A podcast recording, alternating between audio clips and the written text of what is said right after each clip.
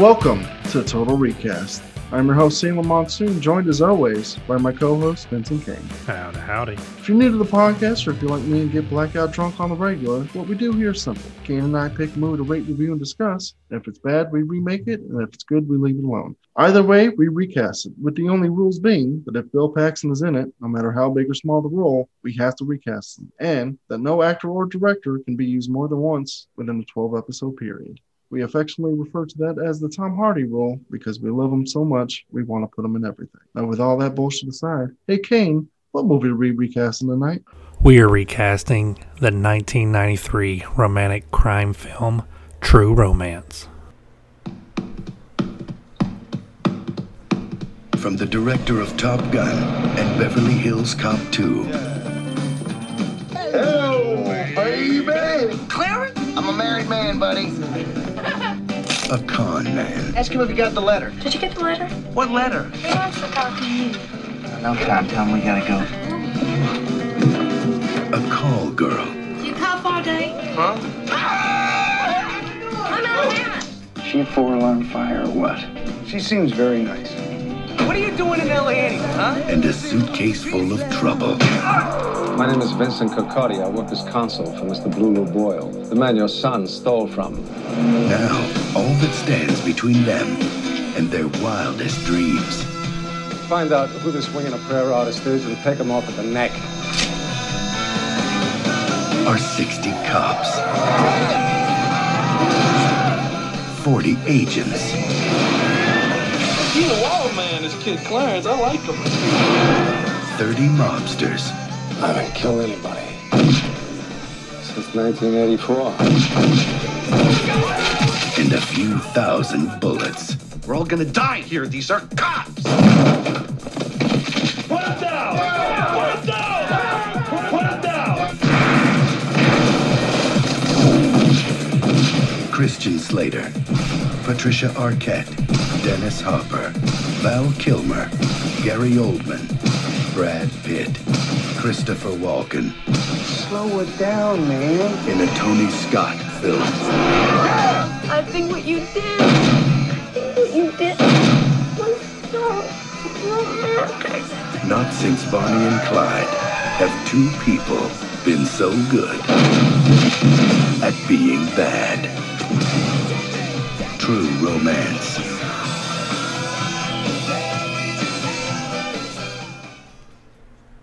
All right, this is our 10th episode. We made it to 10. Can't believe it. We, we've been canceled for at least nine of these episodes so far, but this is our 10th episode of Total Recast. And it's been a while since we covered a film with such a massive cast that we have to leave out some big names and we have to leave out some recognizable actors off of the list. You have to go back to like episode two when we did Extreme Prejudice, where we had so many so many people to pick from. So in this movie so far, we're not going to recast. These are ones we're not recasting. Ed Lauter, Eric Allen Kramer, Victor Argo, Samuel L. Jackson, Val Kilmer, or even supple Brad Pitt. Like we're that we're we're not even we, this movie is so massive we can't even recast them. This would be a five hour thing. But on top of this being one of our favorite movies of all time, we do have a special reason why we picked this film, and I'm gonna kick it over to Sailor to explain why. Due to his recent passing, Kane and I wanted to pay tribute to Sonny Chiba, one of the icons of chopsocky cinema, and we decided there was no better film to briefly discuss and honor his legacy than the movie that already did it. At its core, True Romance is a love story born out of a mutual love and appreciation of Chiba. It's built around the notion that any woman that would sit through a Street Fighter triple feature, even if she was paid to do it, is the one. Maybe baby nerd Tarantino's idea of true love, but I honestly don't disagree. Obviously, Sonny Chiba is a placeholder for whatever it is you're passionate about that is quote unquote uncool, but Tarantino specifically picked Chiba for a reason because he doesn't think he's uncool. He thinks he's the coolest motherfucker ever. And if you don't love him as much as he does, it's not true romance. That's why we're recasting True Romance instead of one of his famous movies like The Street Fighter or Battles Without Honor and Humanity or Message from Space.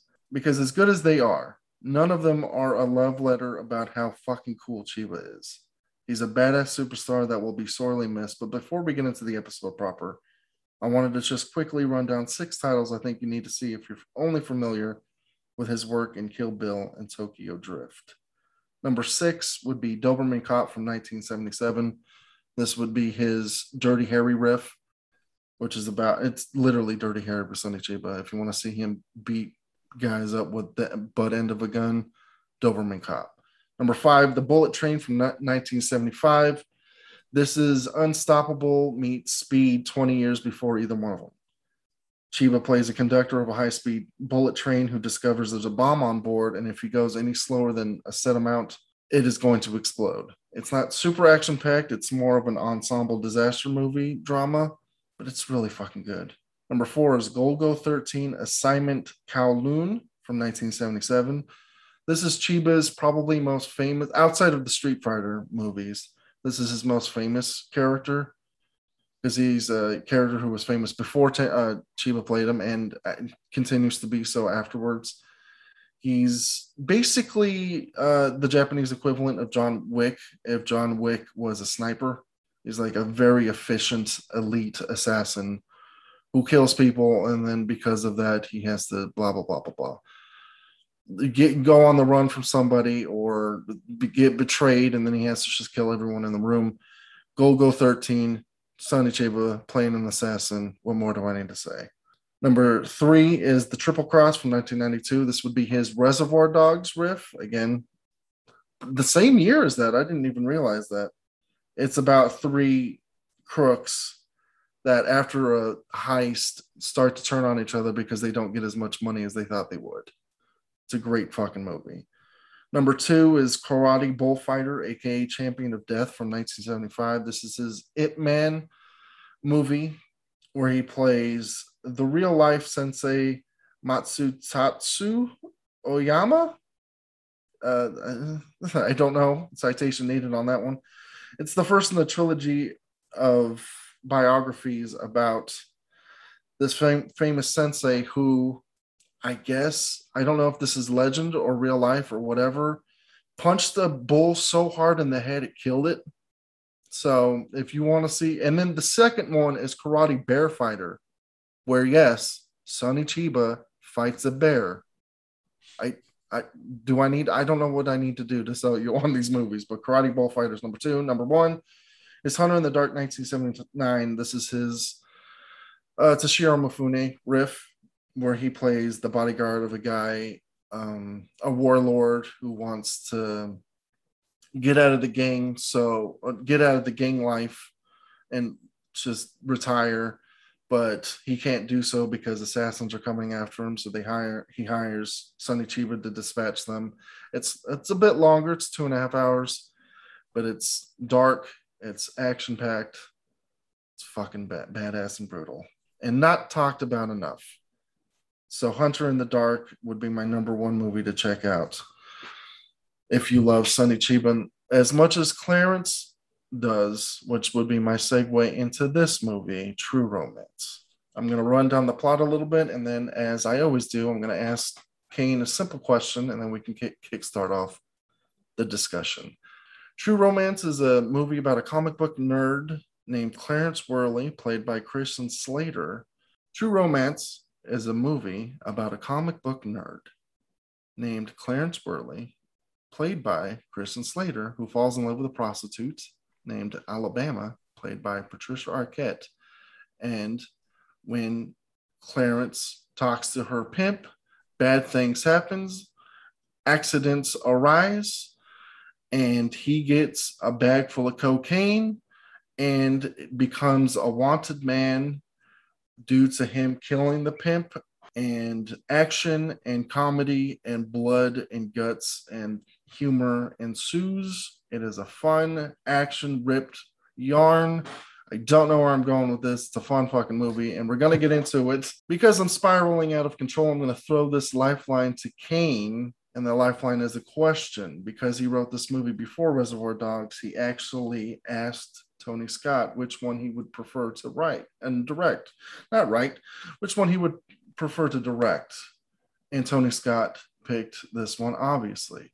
My question to you is what do you think their careers would be if Scott had picked Reservoir Dogs and Tarantino directed this as his first movie. And it's you know, it's one of those it's so tough to tell. I think with Tony Scott, I'll start with him first.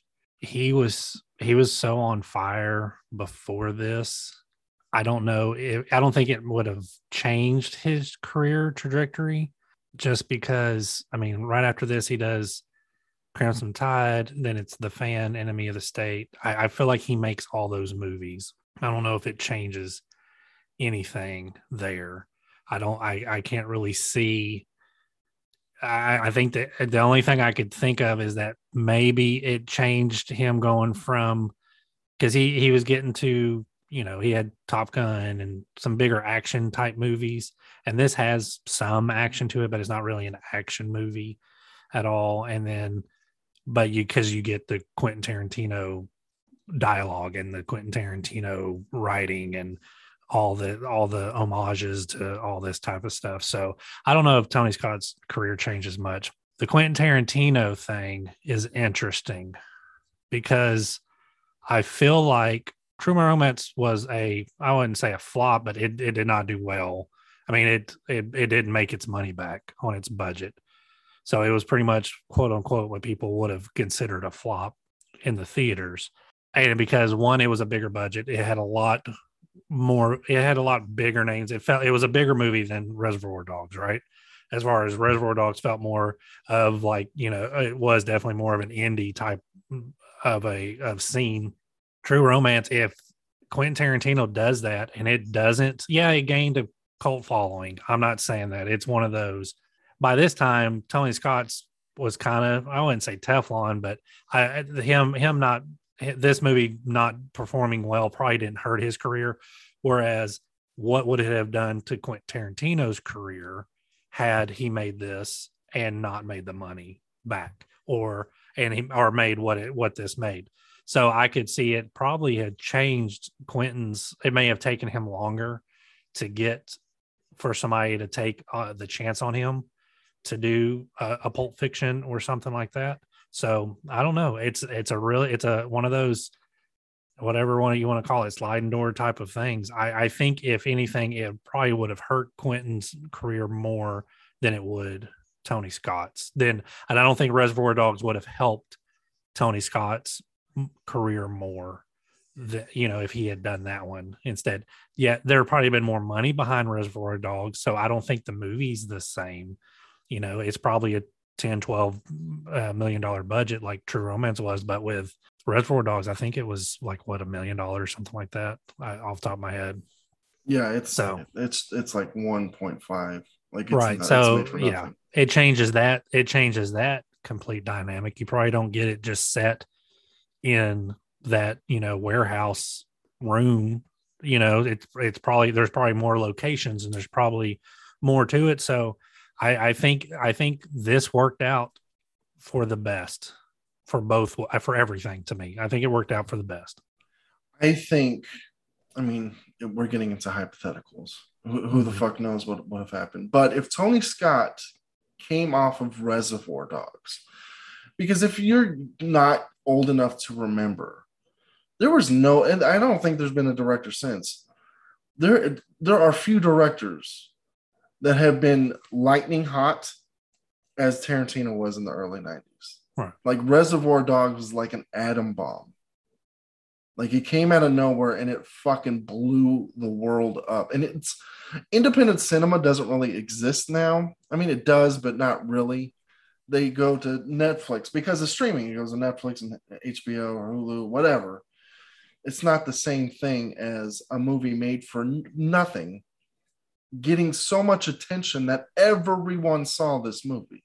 This movie was made for as much as Halloween was made back in the day, and yet everyone saw Reservoir Dogs. So if Tony Scott had made something, it would have been a, a bigger uh, budget. Obviously, he he doesn't really do independent movies. Right. Been, but if he had that cachet, I don't know if his career would have been. Would he have made Crimson Tide? He could have literally done anything, because that's how hot Tarantino was. If Tarantino directed True Romance, I think the next movie he would have made wouldn't have been Pulp Fiction. He probably would have gotten to that later.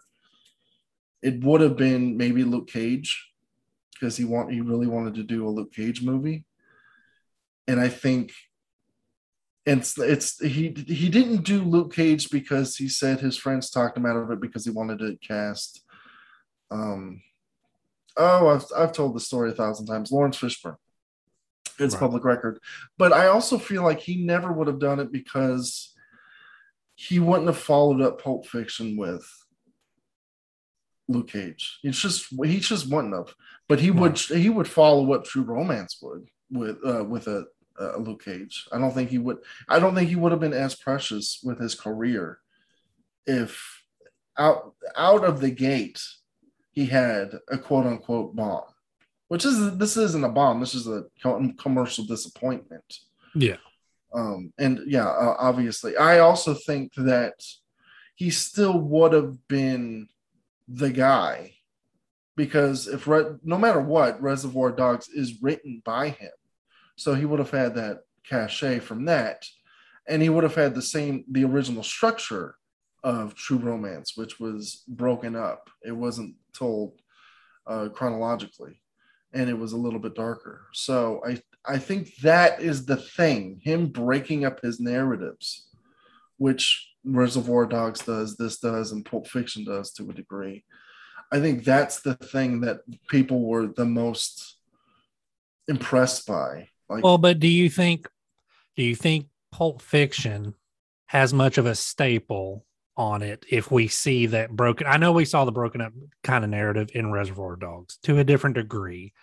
But like you but it wasn't it wasn't on this big scale like Pulp Fiction was. So mm-hmm. if we see it on a bigger scale in True Romance and then you see it again in Pulp Fiction, or is it just like, all right, is it, it does it capture, you know, the does it capture everybody like it like Pulp Fiction did at that time to be almost revolutionary? Because you saw it had so many people that saw Pulp Fiction that never saw Reservoir Dogs, too.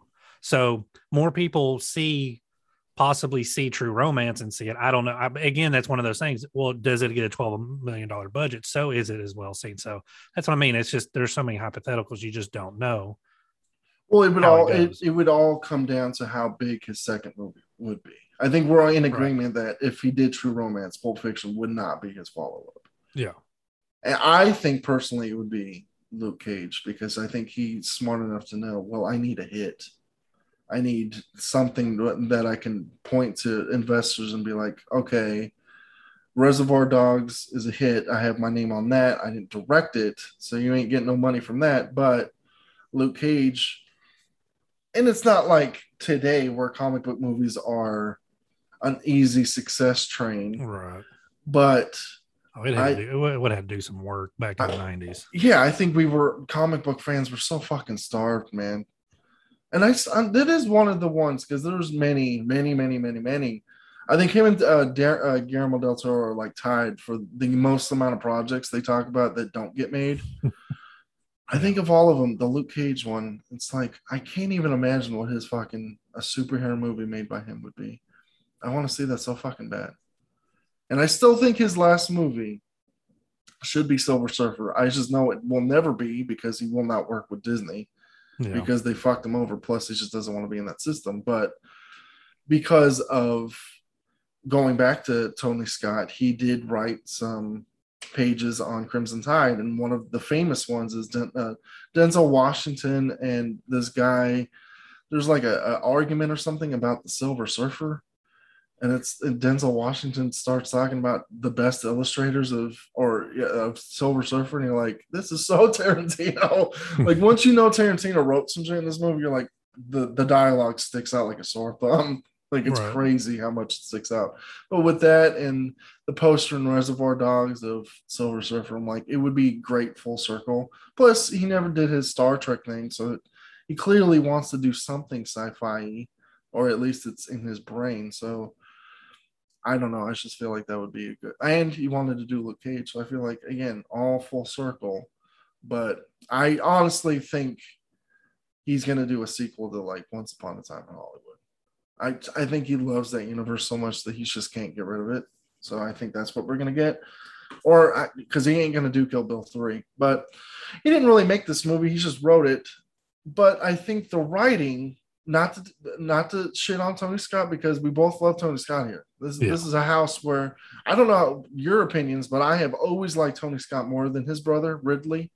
Ridley has the two monoliths that no matter he has Blade Runner and Alien are so goddamn good that he can make a Prometheus or Alien Covenant or a million fu- fucking shitty movies because his new one with um Matt Damon, Ben Affleck, and Adam Driver, The Last Duel or whatever, looks Oh, it looks so bad. it looks so bad. It- I thought it was a joke. I thought it was a parody. I thought it was too, especially when you see Ben Affleck and his blonde hair and his little chin, blonde chin goatee. I, I laugh.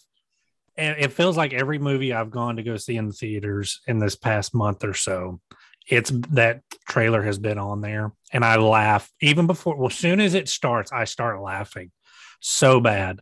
It just, I'm like, come on, Adam Driver's in it. I'm like, it's got a good cast, but then it also looks so like I can't take Matt Damon or Ben Affleck serious in these roles at all, Mm. at all whatsoever. It's, it's not even the hair because I have seen enough historical dramas that are set in this time period. I've played games set in this time period that I know that that hairstyle is probably period authentic. People just look like that back in the day. but the it's thing- Ben Affleck. it's Ben Affleck, and two, it's just dumb. It looks so bad. You can get away with that in like a comic book or a video game or some shit because it's not live action. And the thing with Ben Affleck, I love Ben Affleck. I'm not shitting on Ben Affleck. No, actually yeah. legitimately like him, and I think he's underrated. He cannot do period dramas. He No. just can't. I think the only one that he's ever done successfully is Shakespeare in Love because he's in it for like five minutes. And he, he plays the greatest actor of all time at the time. He's like this egocentric asshole. I think he's fucking perfect for that. But he is such a contemporary actor to me that I think every time that you put him in one of these movies, it just falls on his face. I, who knows whether this movie's this, it's going to be good or not? I'm going to see because I love Adam Driver, but I mean that's Ridley Scott. He can make something like that that's probably going to be bad, and you cannot take away Blade Runner and Alien. Like you just can't. Like he has those two movies. Well, and you know, and I know not everybody is a fan of Gladiator, but it that's a big movie. Yeah, he's got. It, it was a massive. I mean, it- he's got massive type movies that were recognizable, and we already did. You know, we did Thelma and Louise. Well, I mean, he's got some some massive movies, but Mhm. to going back to your kind of your your point is, yeah, we kind of lean a little bit more toward Tony Scott because I think he's just better at the story, and I think if like eh, you know if if Ridley or Tony are sitting here and we get to choose who's going to direct a Quentin Tarantino written movie, True Romance, we're me and you are definitely going Tony Scott because we know if anybody's going to hit Quentin Tarantino to to bridge a gap between what Quentin Tarantino was trying to do with his writing and not make I, I I'm trying to think of the right not make it commercial but make it where it's a bigger budget type of thing. It, it's Tony Scott and still keep take that little bit bigger budget but still keep the Quentin Tarantino-ness of it Mhm. and so that's uh definitely and this is this movie so it's so good i don't anybody that don't like doesn't like this movie just turn it off turn off the podcast right now Yeah, we're gonna gush about this movie.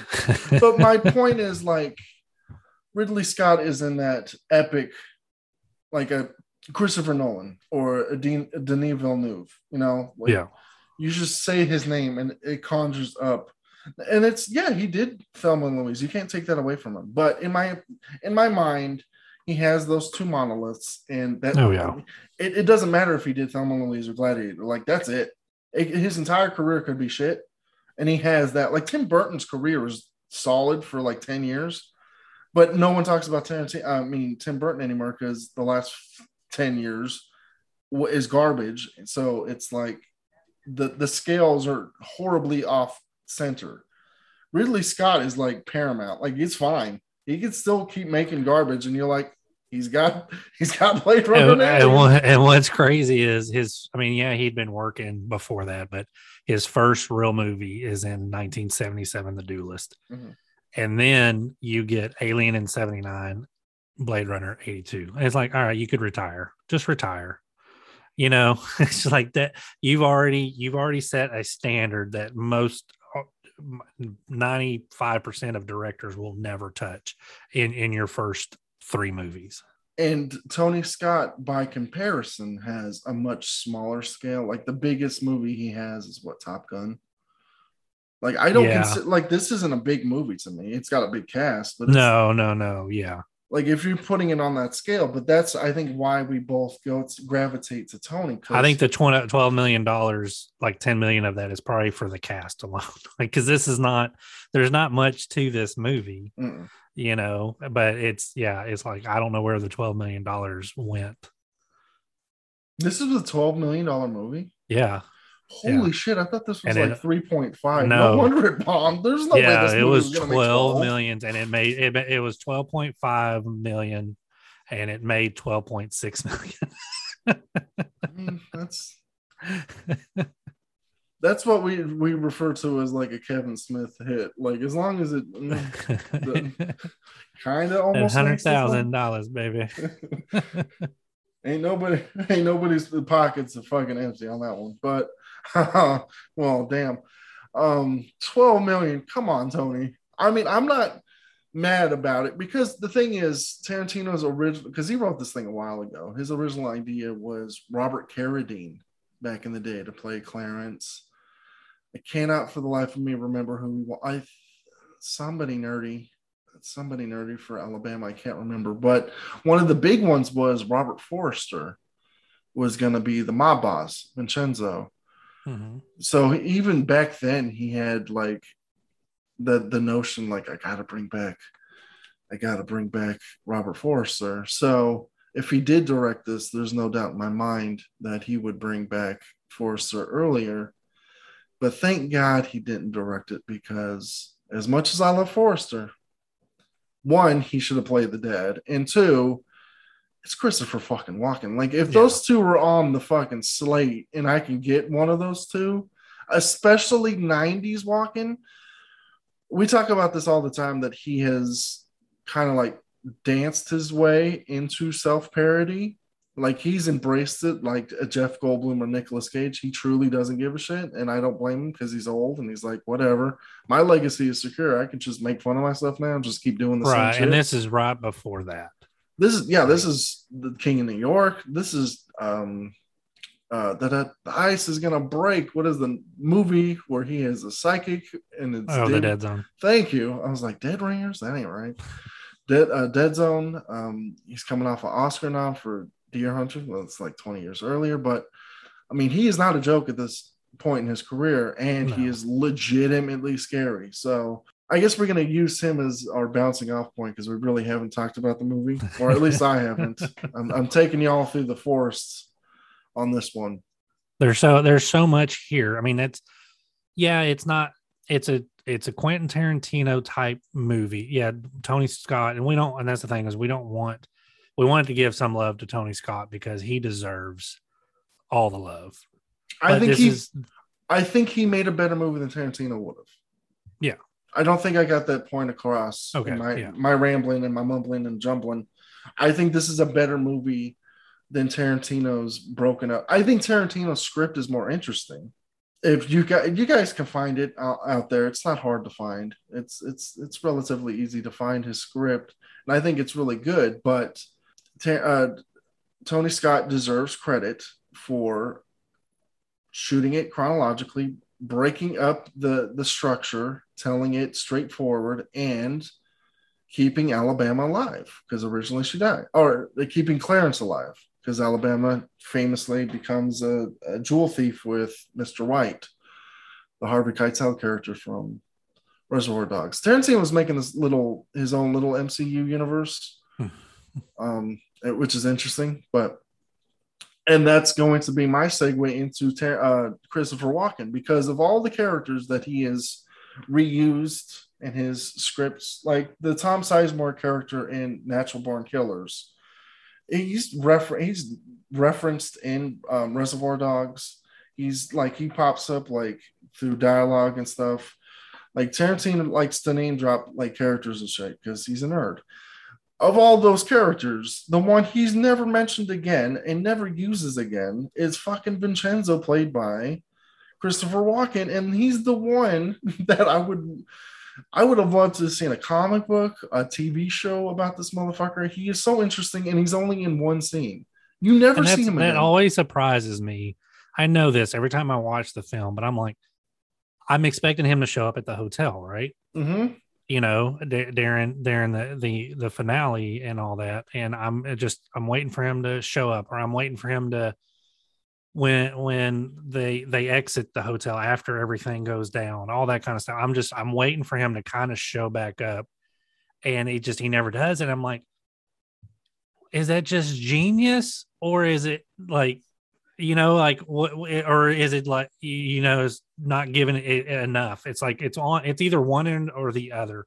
It's not in the middle. It's either completely genius which it feels genius because it works so well but also i want more like is that is Yeah. that why? But we never get it either. So it's like I don't know if it's a, a scheduling thing where he was always because I don't remember him in the original script being in the hotel thing, so I don't think yeah. he's there. I mean, I, it's been forever since I've read the fucking thing, but I don't know if it's like a scheduling thing where T- Tony Scott's like, I, I only need you for like a couple of days, or if he, if he never wanted to, because you know that it's not like his absence is missing because there's hitmen that come through and there's bad guys that keep hunting them Yeah. down, but it's so fucking weird. It's one of the great one-time characters, like an Alec Baldwin and Glenn Gary, Glen Ross, where you're Right. like, you come in for five minutes, you fucking own the movie, and then you bounce, and you're everyone's like, well, what the fuck is Vincenzo? Like, where the fuck is he? It also reminds me of since he plays um, Gary Oldman's Pappy. I'm going to segue into Fifth Element, which is one of my favorite movies where the main bad guy and the main good guy never meet. Mhm. I love that so fucking much. Like, how do you structure a movie where the two leads of the movie never fucking cross paths? And yet there's they're always in danger, there's always a threat. They're both doing stuff to move the plot forward, and yet they Right. never meet. Clarence never meets Vincenzo, and he is the big bad of this movie. It's not Drexel.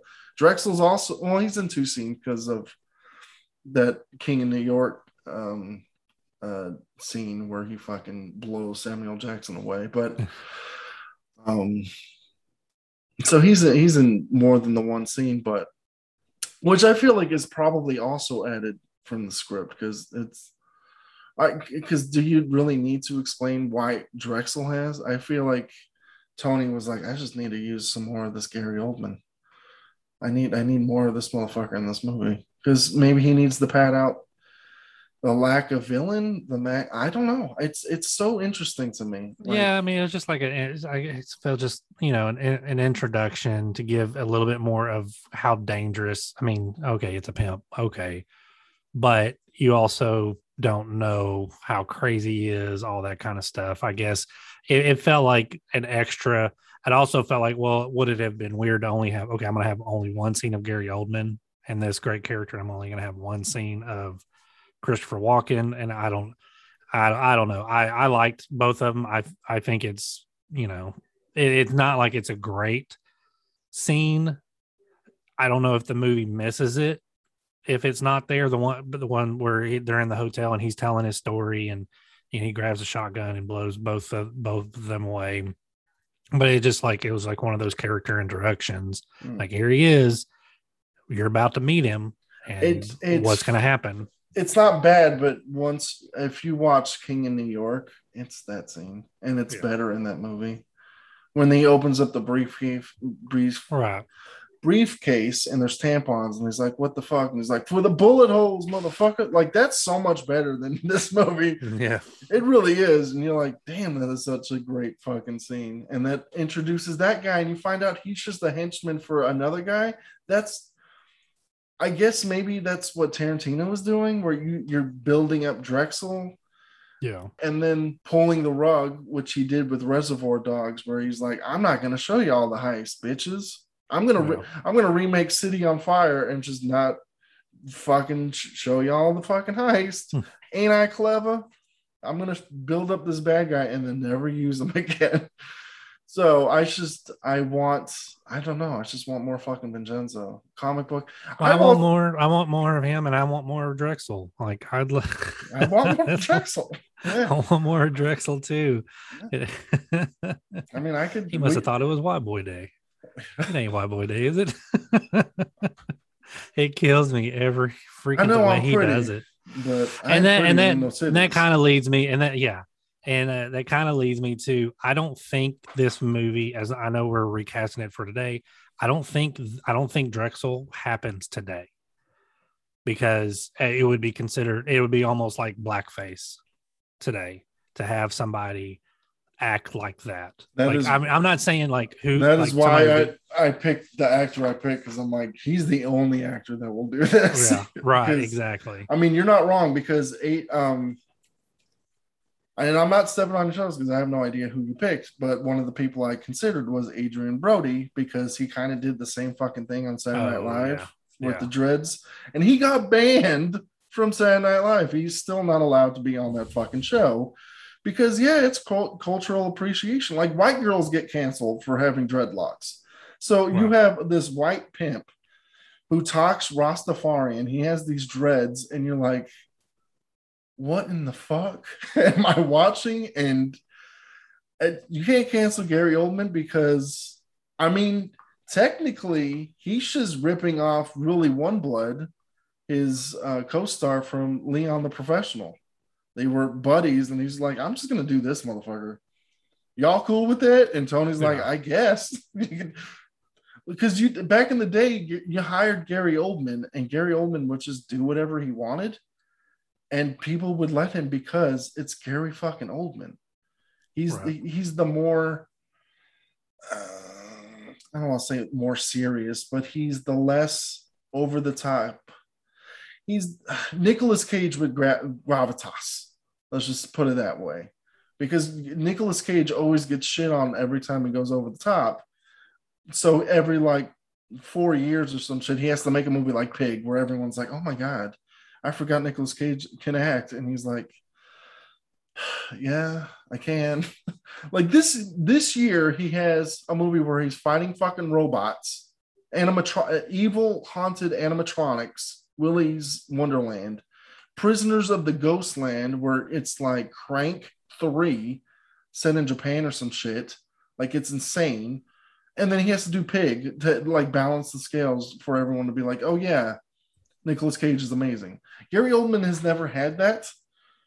Like he's gone over the top like crazy. Like if Nicolas Cage was in this fucking movie, people would still be like, "Oh, there's that Nicolas Cage being crazy." Gary Oldman, for some reason, can skate through that because he has like this air of, I don't know, authenticity or like, I don't, maybe because he has no, because Nicolas Cage has an Oscar. So I was like, I, and he got one before Gary Oldman. So I don't fucking know why Gary Oldman is allowed to do these things. Nicolas Cage can't. But I mean, it's just uh, thank God. It's just thank yeah, God. yeah, it's nuts. And, you know, and another thing, and I know we're we're kind of skipping through this, but it just kind of it rolls into something that I don't think happened. It hit me while I was watching it this time. I don't. I'm trying to remember the last time I watched True Romance, and I don't remember it popping out to me like it did today or the other day when I watched it. I don't think the beat ups, the Virgil James Ga- Gandolfini, we'll kind of get into a little bit later. I don't think the him beating up Alabama happens the way it happens. Like you don't see nowadays, you would not see him punching her straight dead in the face. You would not see her him picking him up and throwing her a- across the room and all that. Just absolutely. I mean, he beats the living dog mess out of her. I don't think we see that today in a mainstream type of movie with um, name actors or anything, you know, that type of stuff. And so uh, those were, I mean, there's probably a lot of, there's a few other things in there. I don't think, you know, the whole Christian Slater saying that, you know, if he had to, if he was going to bang one guy like he had to, he was, was going to bang Elvis. I don't think you could throw that in there because somebody would, you know, want to cancel that. And so it's just, it, it was, well, it's very Quentin Tarantino, mm-hmm. you know, and very, in, but very early 90s as well. Yes, it's there's a lot of I'm not I because I don't like saying problematic. Like there are movies that are problematic, like yeah. Breakfast at Tiffany's, where you're like, yeah, this shit it doesn't age. I, there's nothing about this that ages to me. It's just now that no, yeah. people are fucking bitches and pussies. Like right, exactly, and that's what I mean. Like I oh, would yeah. be fine with it. I mean, it's it's acting for crying out loud. He's not really punching her. I mean, FYI. no, it's, it's a rough scene, and I think Tony Scott. Brutal it's fucking horribly brutal. He punches her right in the fucking face. And, and it looks real. Like even looks... his reaction, even his reaction afterwards, it was almost like I accidentally just hit her. um, and I mean, because and she's ugly throughout the rest of the movie. Yeah, like she she's fucked up. And I got it playing basketball. I mean, you you look at like a movie like Black Widow, and not to shit on the Disney movies. They're they are oh, what they God. are. But nobody gets hurt. Nobody gets hurt. You watch nobody gets hurt. Scarlett Johansson. I'm almost positive she survives four car crashes. She gets blown up like five times. She even breaks her own fucking. Uh, spoiler alert for that fucking movie. Who gives a shit? She breaks her own nose there's no bruising. There's no. There's no bruising. Nobody's limping Mm-mm. afterwards. I mean, it's because you don't want to make your billion dollar actress look ugly. Right. And Tony Scott's like, no, this is what's gonna look like when somebody gets punched right in the fuck. It's not pretty. She's she gets fucked up. Clarence gets fucked up. They don't they don't get out of this movie unscathed. They they survive it, but they got some scars, baby and that's what I love about this movie is like you said, it, this does not exist. Right. And culture. and the last thing you definitely know doesn't exist is the Sicilian scene. that doesn't happen. No, it today. absolutely does not. And it was very hard to find an actor in my mind that would say the things Dennis Hopper says. Because while he is saying horribly racist shit, he's not wrong historically. Right. He everything it's he's saying facts. it's facts, but he is saying it in the most crude way possible because he's obviously trying to get a rise out. of Right, he knows that it's gonna yeah he's gonna piss them off. Yeah, he he knows the moment that they walk in that he's de- he's dead.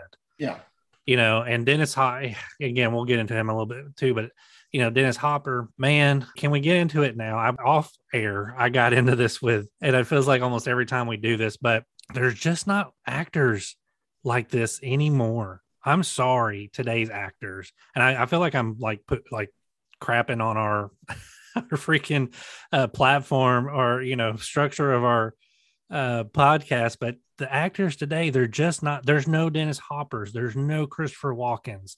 There's no Gary. O, there's no Tom Sizemore's. No more even you know Chris Penn. I mean, he wasn't the greatest actor, but you knew who he was. All he was a presence.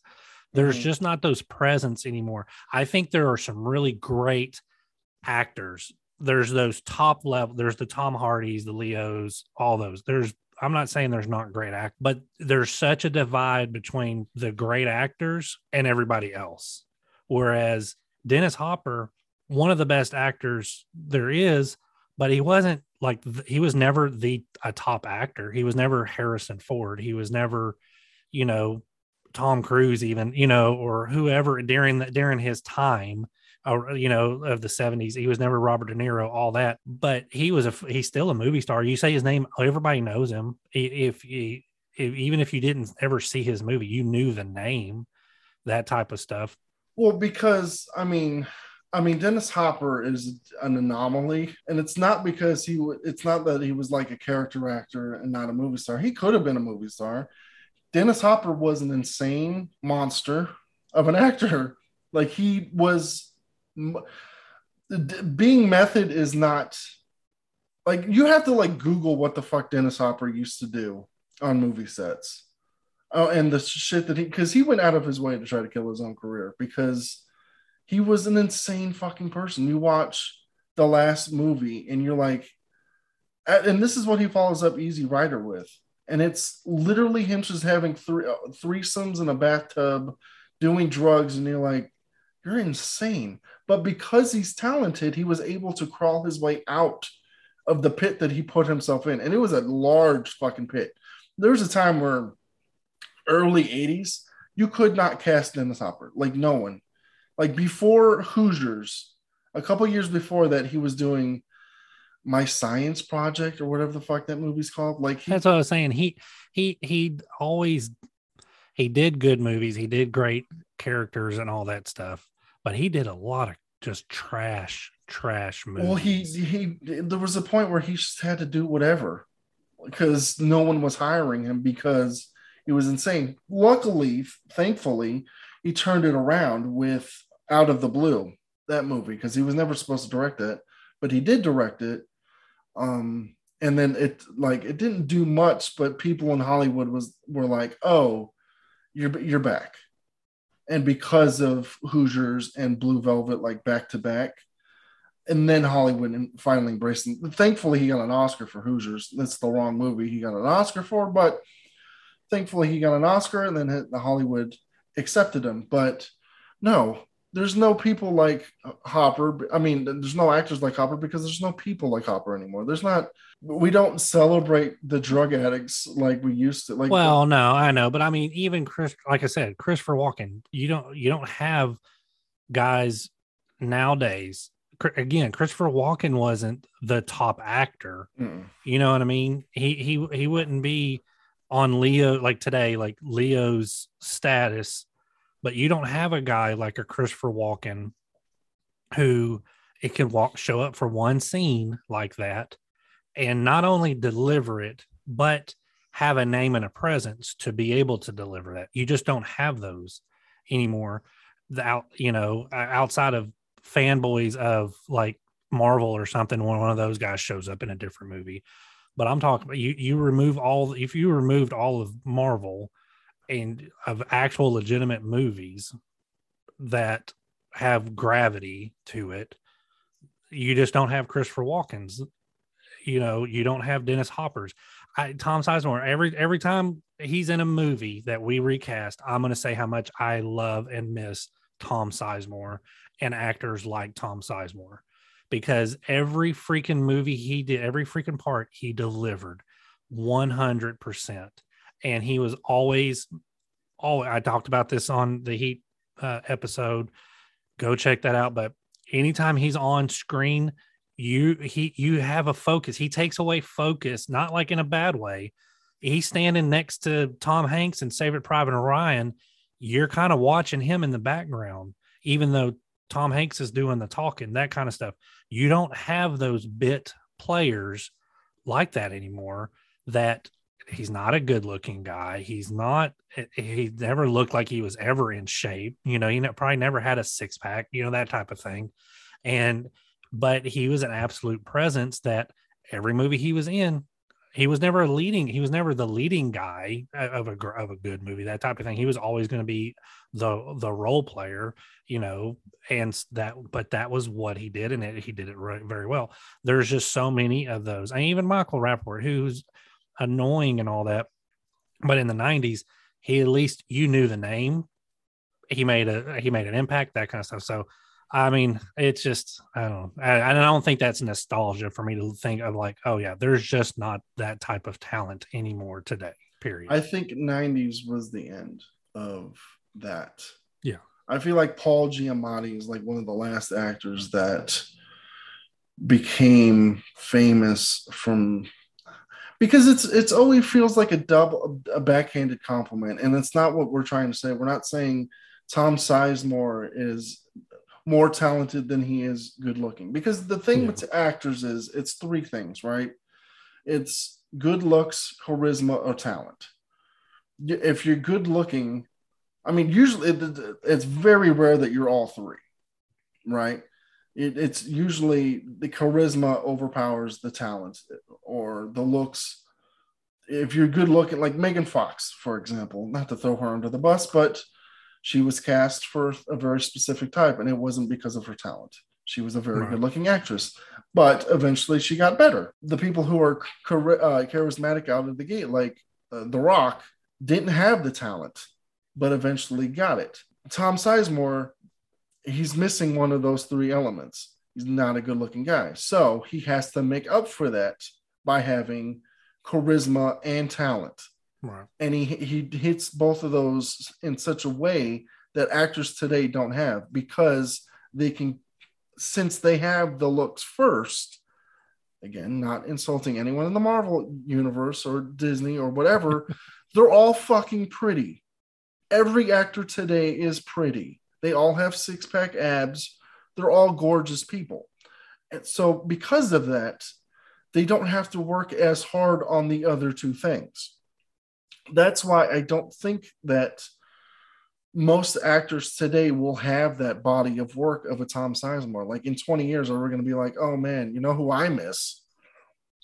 I- insert actor's name here because I'm not using an example. Yeah. Right.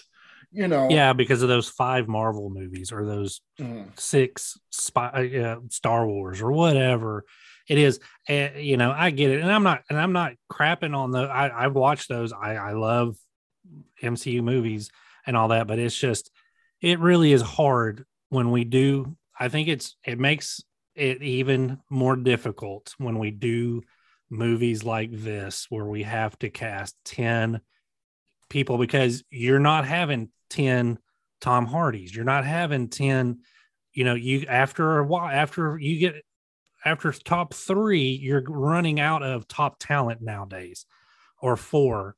And then you get into, especially a movie that's male dominated like this, where it's really much just Patricia Arquette Alabama is the only female in this movie. And then you start getting down, it's like, man, where the heck? I mean, Brad Pitt's in this movie. Brad freaking Pitt, and he does nothing. Like, and you talk about pretty, like, there's nobody pretty in this movie. I mean, Brad Pitt, yes, he's hot and all that, but I mean, he's just like he looked. He he was just a long-haired hippie stoner on the couch. Val Kilmer, one of the sexiest mans alive around this time, but you don't really see or anything like him. Christian Slater really isn't. He, I mean, I'm sure people thought he was good looking, all that, but he wasn't like the sexiest man alive, and he definitely wasn't looking like that in this movie with his Mhm. Black flat top and his beat, and he got beat up really early. Patricia Arquette is not uh, she's not your typical beauty you know you know she she's got a compared to look. nowadays. right yeah that's what i mean Mm-hmm. compared to nowadays where everybody looks the same and then you've got you know gary oldman dennis hopper christopher walken michael rapaport saul rubinek james gunn i mean it's like on down the line of like none of that people find them attractive i get it but they're not your none of these people are in mcu movies mm-hmm. today as the the lead or a, a superhero you know that Yeah, we cannot stress enough that yes, Christian Slater is good looking. Patricia Arquette. The point is, compared to top, everyone now is a ten out of ten. yeah Like everyone, even the the fucking the fourth lead of Scarlet Witch Five or whatever the fuck, it has to be this fucking model and uh, whatever whatever's in the water, plastic surgery, whatever. Good good on y'all that you guys can be fucking drop dead gorgeous every single fucking actor. But back in the day, we had different looking actors. That's all we're saying. People look different back in the day, and it's refreshing. Yeah. We and rant over Yeah. well he's i Because- get it I mean, because I think Patricia Arquette is fucking adorable in this. No, and no, and that's leads me to my next point. I the same thing. She has such an affection, infectious personality here Mhm. that with her unique look, she does have a. I mean, she's not your typical beauty. I it's just I put that out. I'm not putting her down at all, but she has such an infectious personality that it makes her you, you want to like ah, I I know she's a call girl you know, which she makes a distinction. There's a difference between, you know, that and, you know, whore and a call girl. But um, I, you want to hang out with her. You see why Clarence would be attracted to her and all that kind of stuff. She has such a bubbly, I mean, it's, it's, it, and she does such a good job of she's not ditzy. Like she's Uh, the way she talks, the things she says sounds extremely immature, but she's probably, I think, early 20s here.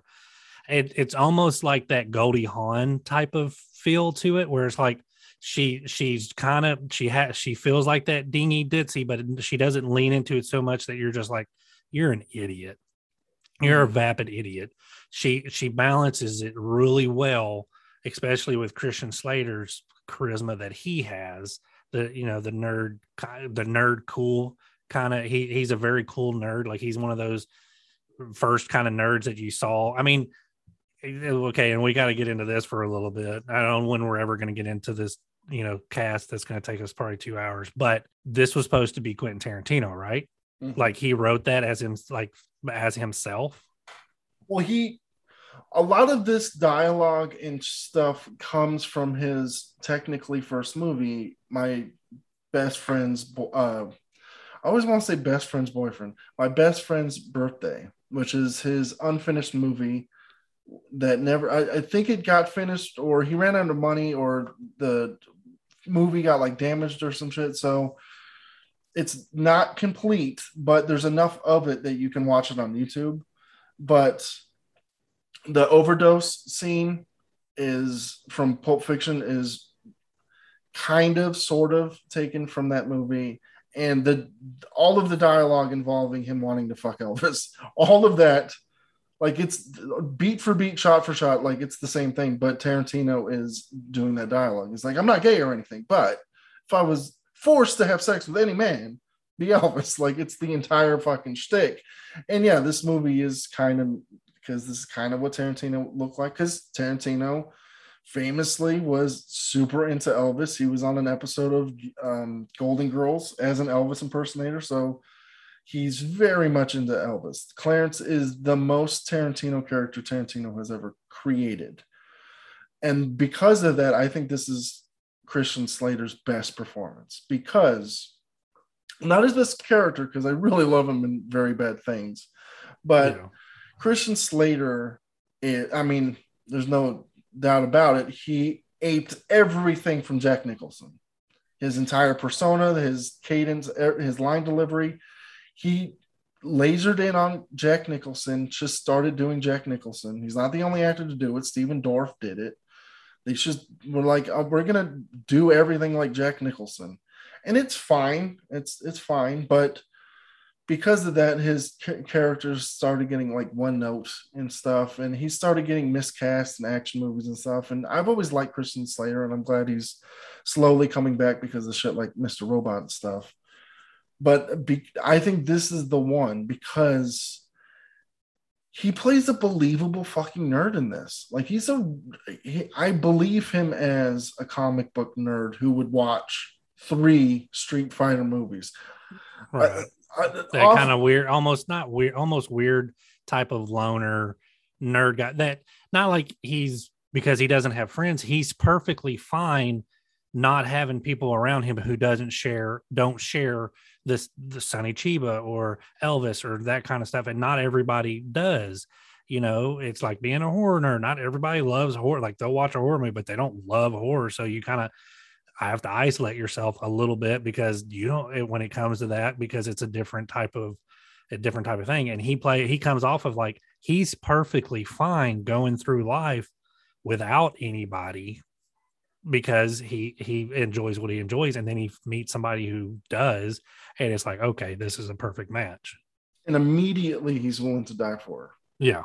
Immediately him, him going to drexel with an empty envelope that's a suicide note basically is what he's doing because there's there's no way he's going to get out of that alive yeah because somehow... it's not like he reconned or you know did something to where he could see what well, he could have walked in there and there could have been a, a pimp with five bodyguards all with shotguns. I mean yeah it's you know.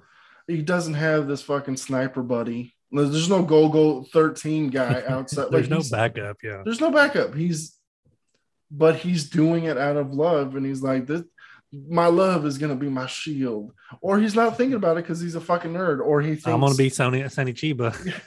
I mean, yeah, I would have loved to have seen him do some stupid bullshit, Sonny Chiba bullshit, but he kind of like fumbles his way out of it and fucking survives somehow, and that's kind of his character, and I love it. by He's- shooting Drexel in the penis.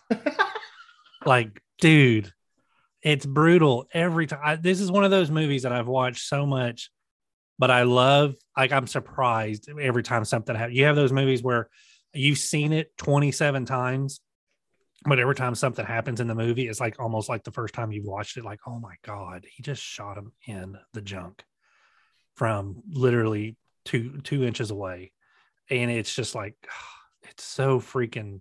Oh, it's so great. it's I love this movie so much. yeah, we really do. He, he feels like the prototypical, and I don't think Bryan Lee O'Malley had him in mind, but he feels very much like a Scott Pilgrim, where he's doing everything out of love, but he's a fucking nerd. But the the twist to that is Scott Pilgrim's actually competent because he played so many Street Fighter games. Uh, Clarence has watched a lot of Street Fighter movies and is not. He has no skill whatsoever and he just kind of manages to get out by the skin of his teeth. I think he kills two people in this. Like there's it's not like he's like action man and so that means Alabama kills more uh, almost as many people as he does. Like it's not like there's a lot of action. Don't get us wrong. People die in this, but it's not because of Clarence. It's not like he becomes John Wick action man. He's, right and that and that's what and that's what makes it great because in today's in in the wrong hands all that kind of stuff you probably have clarence coming off more cool than what he really is Mhm. because then it, you know because you see this there's times where like there's the part where they're at the drug deal at the very end and he's talking to um to Saul Lee Donowitz. He's the one who's going to be buying, and you just see him just click. I, I, I've got this. I've got the charisma. I can BS my way through all this. But then there's certain times where he's when he's talking to his dad or something. It's like you can see it's just like I don't really know what I'm doing. I'm just doing this and hoping that it works out for the best. Yeah, And he plays that really well, and that's I what I mean. think he even He says that like he's well. like, I have no idea what I'm doing. yeah, yeah, and I, I love it. Like he's he has the Tarantino ability to charm anyone in the room. Like he can talk his way out of anything. But like Tarantino, and no apologies to Tarantino, but Tarantino likes to play it, uh, talk a big game because back in the day, he was a very volatile man. He liked to fight paparazzis and journalists and people in pubs and shit. This is all well documented. I'm not telling s- stories out of school. Like the man liked to fight people. Um, but I don't think anyone is intimidated by Tarantino, to be honest. Like, come on, he's really not. But I think his skill is that he has charisma. It's undeniable charisma. If you talk enough, I mean, people will listen to you. And I think Right. Clarence does that. He loves, he legitimately loves Lee Donowitz's, or Don, what is his name? Lee Donowitz? Lee Donowitz. Yeah, Um, he loves his movies, uh, Coming Home in a Body Bag 2 or whatever it is. Yeah. Um, his, and it's Donowitz, that's Donny Donowitz's grandson, great grandson, the Bear Jew. They Yeah. are related. So there's that Tarantino MCU bullshit going on again. He lo- he loves that bullshit. But um, I just I love Christian Slater in this. I love Patricia. We love the cast. So let's just get on to it. Let's get on to that recast. What's your grade for this movie? ah, it's. I mean, it's a plus. I mean, You it's going just, A it- plus for this? Oh I'll go to me it's a plus it's just i don't think there's anything wrong other uh, other than like i said i don't know what else is what what do you change about this movie absolutely nothing Well, other than put in maybe that more- deleted scene where you have Jack Black in it because you got to get Jack Black in this movie. well that's true He's if you in, get you more Google the cast for this fucking movie. His ass pops up before like seven people. I'm like, he's not even in the damn thing. Like people, he's it's so it's one of those famous deleted scenes that Jack Black isn't in this movie, and it's like, why do people remember that so much that that an actor isn't in a movie? But I'm I'm giving it an A. I don't. Well, I guess let's because I was going to ask you this off mic. Or I guess I did ask you it off mic, and I was trying to segue into it, but we never did because I tend to ramble. If this wasn't Tarantino movie, or let's just throw it into Tarantino filmography, where, where would you put it? Where would I rank this among Because I know this Quentin is your Tarantino's favorite. films? I know this is your favorite Tony Scott film. Yeah. So, Yeah. Uh, but I don't Yeah, know. I'm not a I am not a Top Gun fan. Yeah. Which can we talk about the also I you know it's hilarious that I can't remember the movie, but the Quentin Tarantino Top Gun speech. Yes, and I I can never remember what movie it's from. either. I is it like sleeping with people or sleeping with others, something like that. I I don't but they if you don't know what it is, Google it or YouTube it, whatever. I'm not going to get into this great big deal about, but basically it's him talking about how gay Top Gun is. He's given this big long monologue to this guy at a party. He's just at a party talking, and it's typical Tarantino stuff, but talking about how gay Top Gun is and who directed Top Gun. and then who directed True? It's just it's hilarious. I, I have I've never seen or heard if they ever talked or discussed that or if anything ever came came of that. But you know, that's I've hilarious. Never, I've never connected those dots. That's Yeah. that is crazy. The movie That's is Sleep with Me, and sleep I- with me. I knew it was sleep something. Yeah, I've never seen it personally. I, I just know of that clip because Yeah. it's he fucking breaks down that movie to a point where you, there is absolutely no way after listening to his fucking three and a half minute spiel or whatever it is, where you go away from that movie going, "Yep, that's the gayest fucking movie ever made." like, there's no, there, it's gayer than Nightmare on Elm Street 2, and that movie is as gay as he was meant to be. Yeah. yeah, it's super duper meant to be gay. Top Gun is I you watch it as a, a 13 year old, you're like, yay, airplanes, Tom Cruise, fun, vo- Volleyball. Yeah. you you listen to his rant, you're like, sweet Jesus, this is. Small small uh, bath towels wrapped around Val Kilmer. Yay. Yay. It's so fucking gay. It's I, I I doubt that movie is worth watching. That is during Tarantino's time where he's like, I want to be an actor. Thankfully, that shit went away because not the best. I think he's not bad in some of the movies he's in, like Pulp Fiction. He's fine, but Yeah, no, no. he's fine in that movie. And Roger, that's kind of the the split between him and Roger Avary because Roger Avary said he wrote that, and Tarantino didn't give him credit for it. And I'm like, who gives who gives a shit? like, who, who gives a shit? Like Roger Avary, did you really honestly write that? Come on, come on. I know you got an Oscar for Pulp Fiction, but how much of that movie did you really write? Come on, be real with us, Roger. But I'm giving, yeah, I'm giving this an A if I was to put this in Tarantino's filmography, it's above it's above the Kill Bills. above the Kill Bills. For me, it's above Jackie Brown. I know you love Jackie Brown. I do love Jackie Brown. I've been bugging you to do Jackie Brown forever. Uh, we'll get to it eventually. It's above Jackie Brown. It's above the Kill Bills for me. I would say it's above Hateful Eight. Yeah. I would struggle putting it. I- It's definitely not above Once Upon a Time. It's not above Inglourious. It's not above Reservoir Dogs. It's not above Pulp Fiction. It would be. I I really like Django Unchained. So it would be either right. It would be either tied or around that. My I wouldn't be upset putting it above Django just because I it's to me Jan- the thing I love about Django is the performances more than the movie. Mhm. So this one has both. So I'd probably put it right above Django ba- barely. So yeah, round five, whatever that is.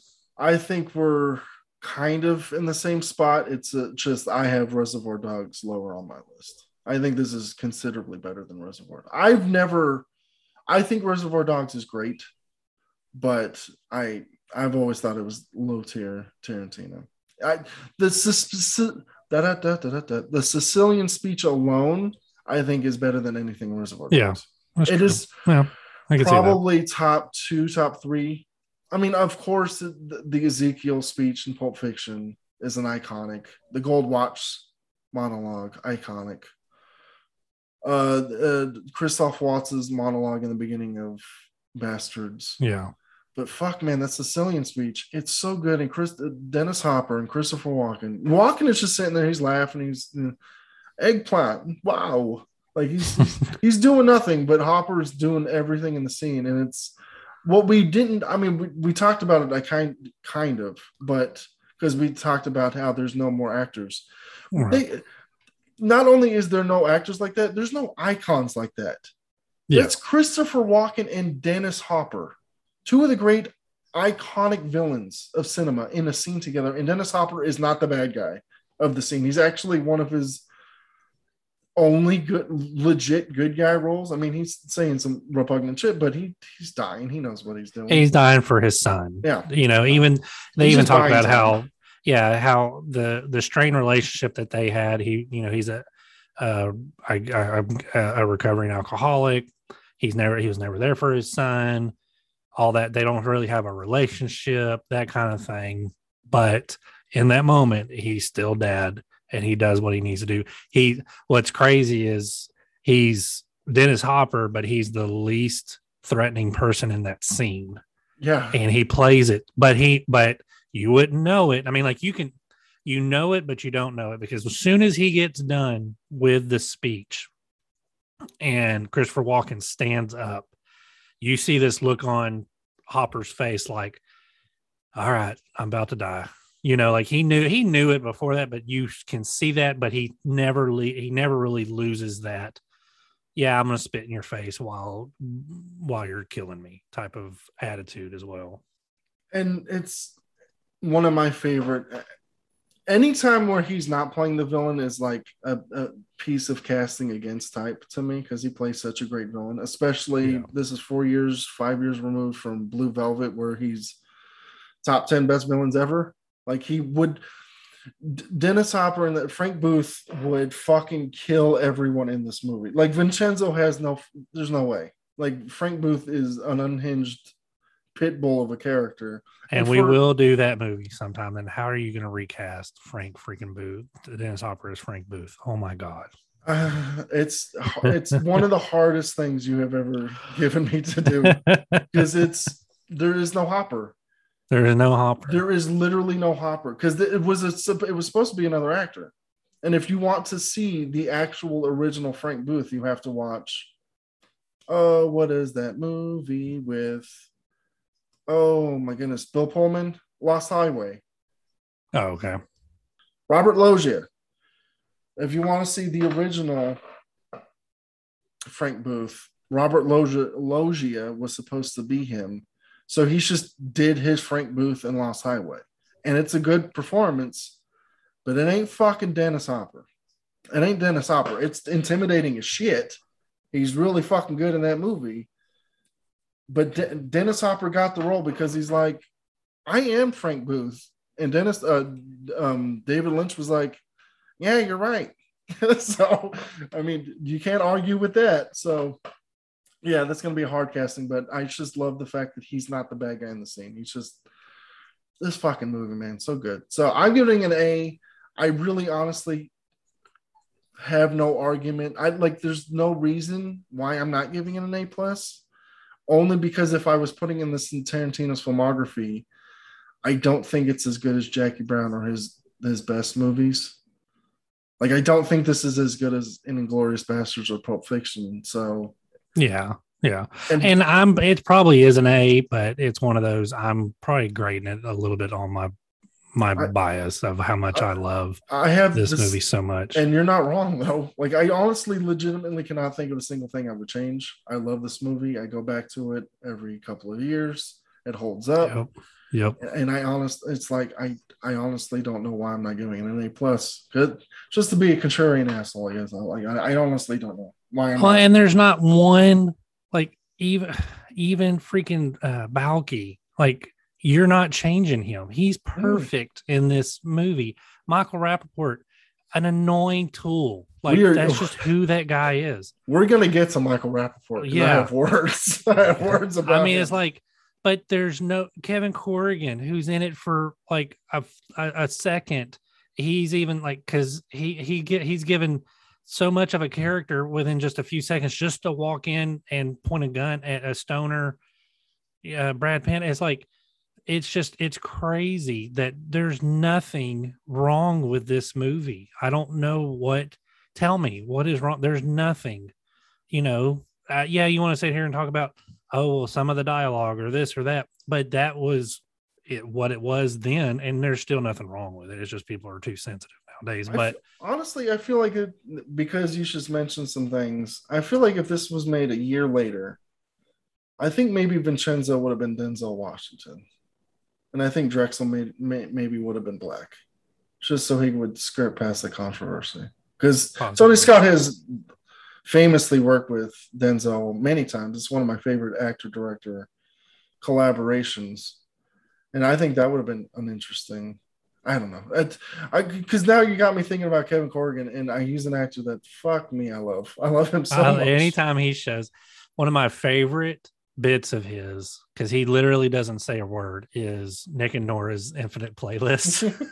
Where he's just like this guy in a subway who just got off of work didn't even take off his apron he's still wearing the hat like a chef's type hat and he's just sitting there next to this drunk idiot and whatnot and doesn't say a word but he just ah yeah he's one of those guys that I just love anytime he pops up I watched almost all of that show, Grounded for Life, because of him and Donal Logue. Terrible show.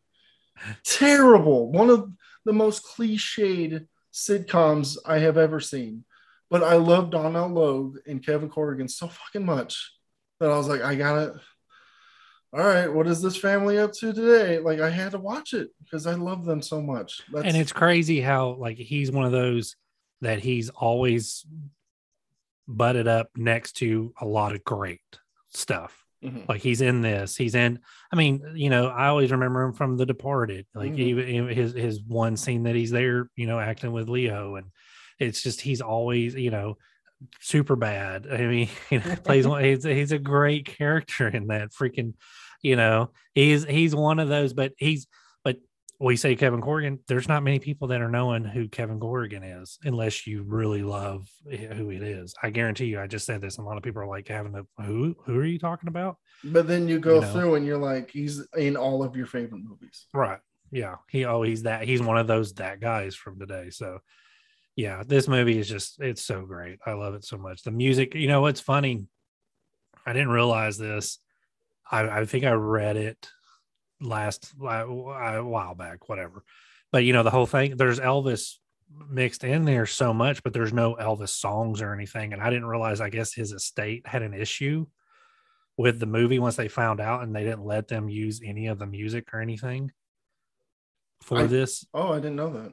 Yeah, yeah, because of everything that was going on about the, you know, if I was gonna have sex with one guy, it would have been Elvis, and then the beating up and all like everything that it was Why would about. anyone have a, an issue? Like that's the biggest compliment. If a straight dude's like, I would. I just think that- it was everything. I think it was all everything encompassed the Oh, whole it- movie. this is a horribly violent movie, so I understand that. But yeah, also, his his songs are famously expensive to license.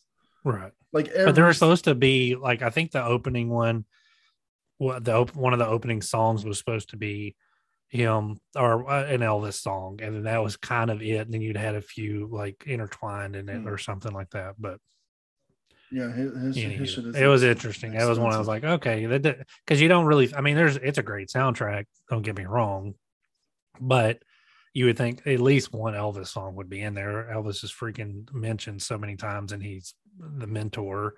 Val Kilmer is basically Elvis, you know, the ghost of Elvis, you know, hanging out with in I mean, Christian they- Slater's mind. They never specifically say it, but No. you know what it is. All right. I think we have talked about this movie quite a bit. It's a it's an A plus. We need to, we need to see uh, we, we've we've raised your your uh, I can't give it an A. I mean, an A plus, but it is an A plus movie. yeah I really fully, I fully say that I am wrong. I'm full. I'm fully admitting that I am wrong. Not giving it an A plus. It's a perfect movie. yeah it it really is are you ready to ready to get into this cast here I mean, yeah. Well, well we got to start with our director, sir. So who do you got? the director uh, so we've already talked about Tony Scott I man, I didn't realize how long ago he died back in 2012 Ten years nuts. now, man. That's rest in peace. no, that's that's that's crazy. So I wanted to go. I think the, the first name, I'll and, and, you know, and it was obvious, and the first one that popped in my head was uh, Drew Goddard because I think Oh. he he did. I, I you know it's not who I'm going with, but I think he popped in my head, but uh, because of Bad Times at El Royale, whatever the hell that movie is, it was it, it was Quentin Tarantino light, and he did a cabin in the woods, which is freaking great. So I, I I like I like what he does and all that. But I wanted to. I'm like, ah, do I really want to go with somebody that's basically Quentin Tarantino did, did a Quentin Tarantino light type movie just to turn around and do a Quentin Tarantino type movie? And I was like, no. So I went with somebody who kind of has covered all the things that we kind of talked about. One, that he's done action, so I know he can do the action violence type of stuff. He's a, he's a really good writer, and that's what makes this movie. So I think it's one of those where he probably writes it and directs it. And he's used a lot of really good looking people and had them not be the best looking people in the movie. And so I'm going with Shane Black. That is a hell of a choice. I th- I think you know Kiss Kiss Bang Bang as far as his directing, Kiss Kiss Bang Bang, Iron Man three. So that's where we know we we can do the action and all that. But you know, Kiss Kiss Bang Bang, yeah, Robert Downey Jr.'s excellent looking guy, but he's not that great looking. Val Kilmer, excellent looking guy, all that stuff. The nice guys, you go to the nice guys, and even though it's not one of my favorite movies, but you got really good writing. You got really it's it's it's got some fun to it. But Ryan Gosling, one of the sexiest guys on the face of the planet, is basically going around half the movie, most of the movie with a broken like wrist or hand on a cast, and he's got the stupid mustache and all that stuff. So he's not meant to look really good looking and all that stuff. So uh, you know the Predator wasn't great or anything, but I think if anybody is going to update this because I like the, you know, we're you and I, we go back. okay, So we're going to talk about the MCU just a tiny bit. You and I are one of the few people that really liked the twist in Iron Man 3. That's if you don't, you're wrong, and You- go fuck yourself. It's the most Uh, interesting thing that's ever happened in the MCU. yeah. And uh, nobody talks about it or people just hate, period. I think more people have kind of come around to it, but at the think time, now I remember the absolute frothing at the mouth. How many people were No, there's absolutely people destroyed. are still fuck. It, wa- if it wasn't for Shang Chi, people would. St- I mean, thankfully, we finally have the Mandarin in the MCU, so people would shut the fuck up yeah. about Mandarin is not a good character. He is a racial stereotype that has fucking rings and he man, I'm man, I'm bad Yeah. guy. It's he's a terrible fucking villain. Ben Kingsley's performance in that is the fucking greatest thing. Y'all should be on your knees worshiping Shane Black for giving you something interesting because without that twist, it's the same fucking movie as the first one. It's Yeah. the same fucking plot. The only bad thing about that movie is the fact that he couldn't use his original twist, which was um oh, not Rebecca Black, Rebecca Hall Oh, was supposed to be the villain, but because Marvel couldn't sell girl toys, it had to be Guy Pearce, and that's that's not conjecture. That is Ugh. one hundred percent facts. I know it's freaking. I only if they'd have made that in 2021. Shane Black is such an interesting choice because he's probably the third, and he wrote famously Last Boy Scout, so he's worked with Tony Scott before. But there was Yeah. a time where he was the Tarantino. What is the? I think it was the Last Boy Scout. No, no, uh, the Long Kiss Goodnight, where he got five million dollars for that screenplay Yeah. Like he was the most. He was the the more talented Todd McFarlane of screenwriting. Because Todd McFarlane, who did Spawn, was such hot shit in the comic book industry. Like everyone like lost their fucking minds. And just like he got paid so much money to do Spider-Man covers. And I'm like, he's not even that good. He's not even that good, y'all. Shane Black was actually talented and he has that witty Tarantino-esque dialogue. So- right, and he's got different. I mean, Lethal Weapon. He wrote. I mean, that's one of the best action movies of all time, easily. It's up there, especially one of the best buddy cop movies. Monster Squad. We both love Monster Squad. Mhm. Lethal Weapon 2, you know, characters and story, he didn't really write or anything, but he did write Last Boy Scout. And then Last Action Hero, it's a really unique movie. I people either they they I, some people don't like that movie or they, it's not talked about enough, but it's a great concept and it's a really interesting. It's A a long kiss goodnight. Go it's a very good misfire. I don't think it's a perfect movie. No, and I think not it at gets because it's the beginning of Arnold Schwarzenegger's downslide as an action as a movie star.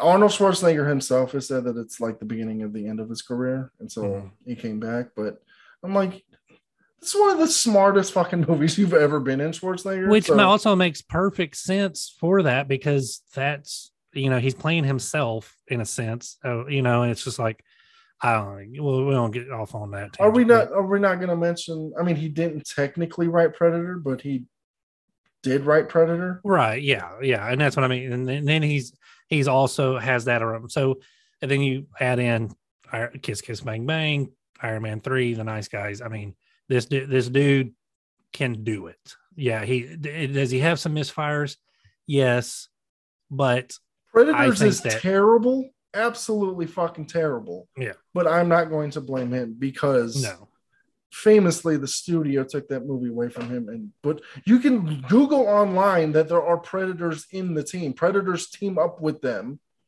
There's predators hanging out by a tank, so there. There's clearly a different edit of that movie where they team up with predators to take on a super badass predator. yeah Why they cut that out of the movie, I do not know.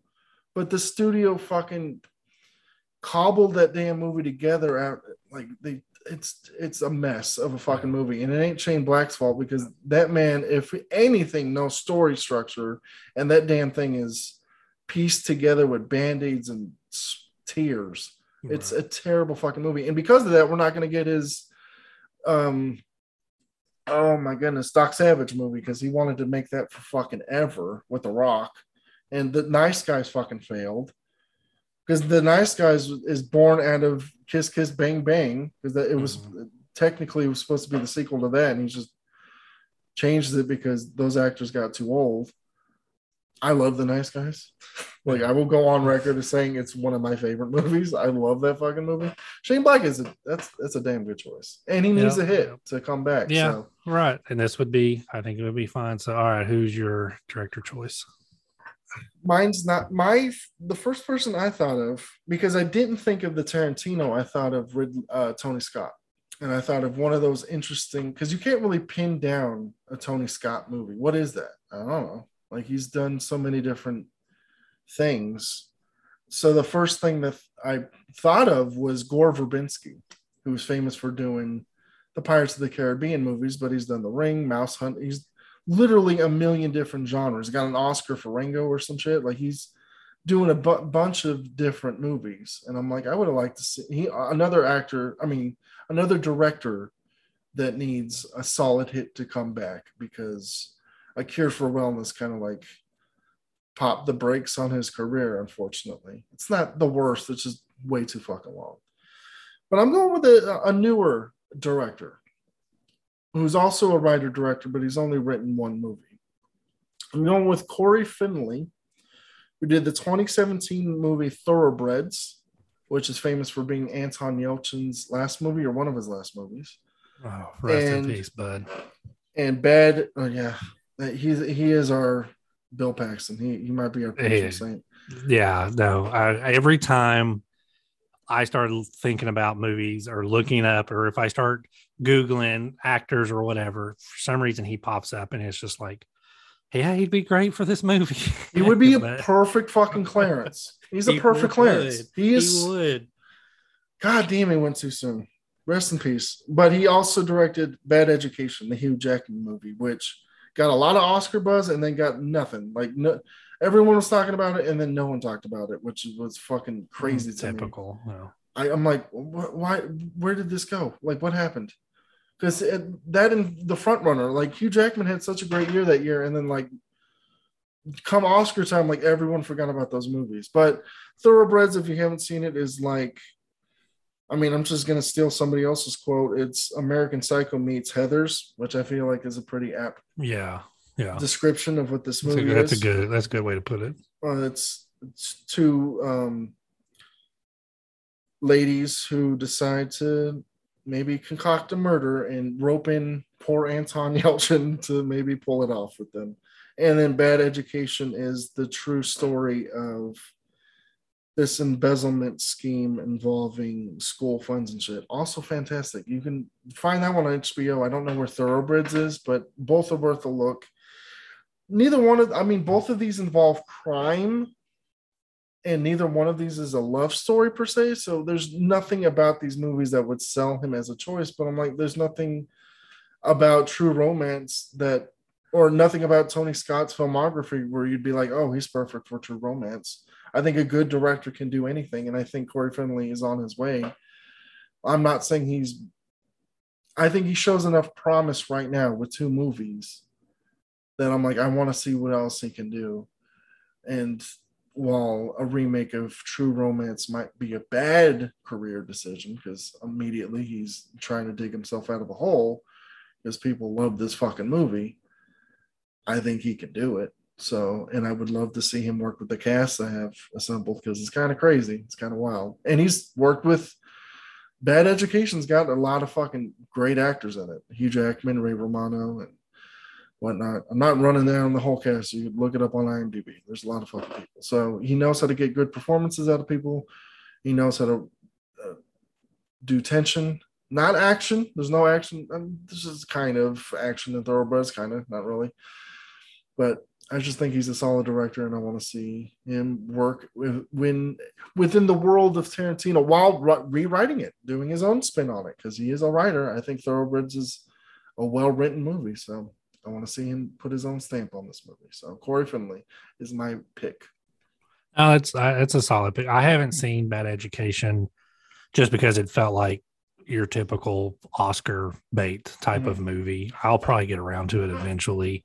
I do like Hugh Jackman, so I'll it's, watch him. But I did. I really enjoyed Thoroughbreds. I mean, it's got three of the best young actors around just killing it. You know, Olivia Cooke, I, I love I love her in almost everything she's done. Anya Taylor Joy is one of the best actresses right now, period. And then there's freaking Anton Yelchin. So it's it's really good. And it is it is very it's a very smart, dark, um, like a black comedy, dark comedy type of thing. So yeah, no, that's pitch a black, that's a good pitch pick. Black. Pitch black, just mm-hmm. really, yeah, really good. They, they I mean, they are planning to murder somebody, and it's but it's yeah, it's never as dour as that. And Bad Education is not as Oscar baity. It's funny. Ray Romano's in it, although he's playing it relatively serious, but he's still Ray Romano, so he can't help but be, you know, fucking Ray Romano funny. But it's not what you think it would be. It's the man has. I. That's why I didn't watch it at first because I'm like, eh, I know what this is. You know, you should just see those every November, December. Right. I, I, know what this is, and but this is was a surprise to me. Plus, I, I shouldn't have doubted it. It's got Hugh Jackman. He's never let me down. I love you, Hugh. I'm sorry. I, am sorry. I ever doubted you. Uh, yeah, X Men, Wolverine Origins didn't let you down. He's not bad in it. I mean, uh, I mean, he came back with Logan, so he's he's good in my book. This is true. This is true. Now, okay, uh, so we're going through these two quick. So I'm quick. putting a time. I'm putting a timer on Sailor once he gets to his, and I'm going to cut him off, and we're going to move on to our next next picks after this. So weird, like I said, we there's so many that we cut out because they're only literally in one minute, two minute scenes you know, I, Brad Pitt, like I said, he, I think he's, we've covered him twice. Well, I think we, this is like the one movie we got everybody we were covering somebody for the first time twice. Brad Pitt. No, this will be a third time we would have had Brad Pitt. Brad Pitt forgot about because we did Fight Club and Thelma and Louise, but mm. Tom Sizemore. This will be the second time we've covered him, and Gary Oldman will be the second time we covered him. But so we we had to we had to cut some weight. Sorry, so he lays we're, in a bed and does nothing. It's it's Seth Rogen, but he's so great. That's what's he's amazing at doing nothing. He really is. It's one of the great because he's like, man, y'all need to get out of my face. Like he just he's like smoking pot out of like a, a honey bear. Like thing. and it's crazy he didn't get typecast off of that either.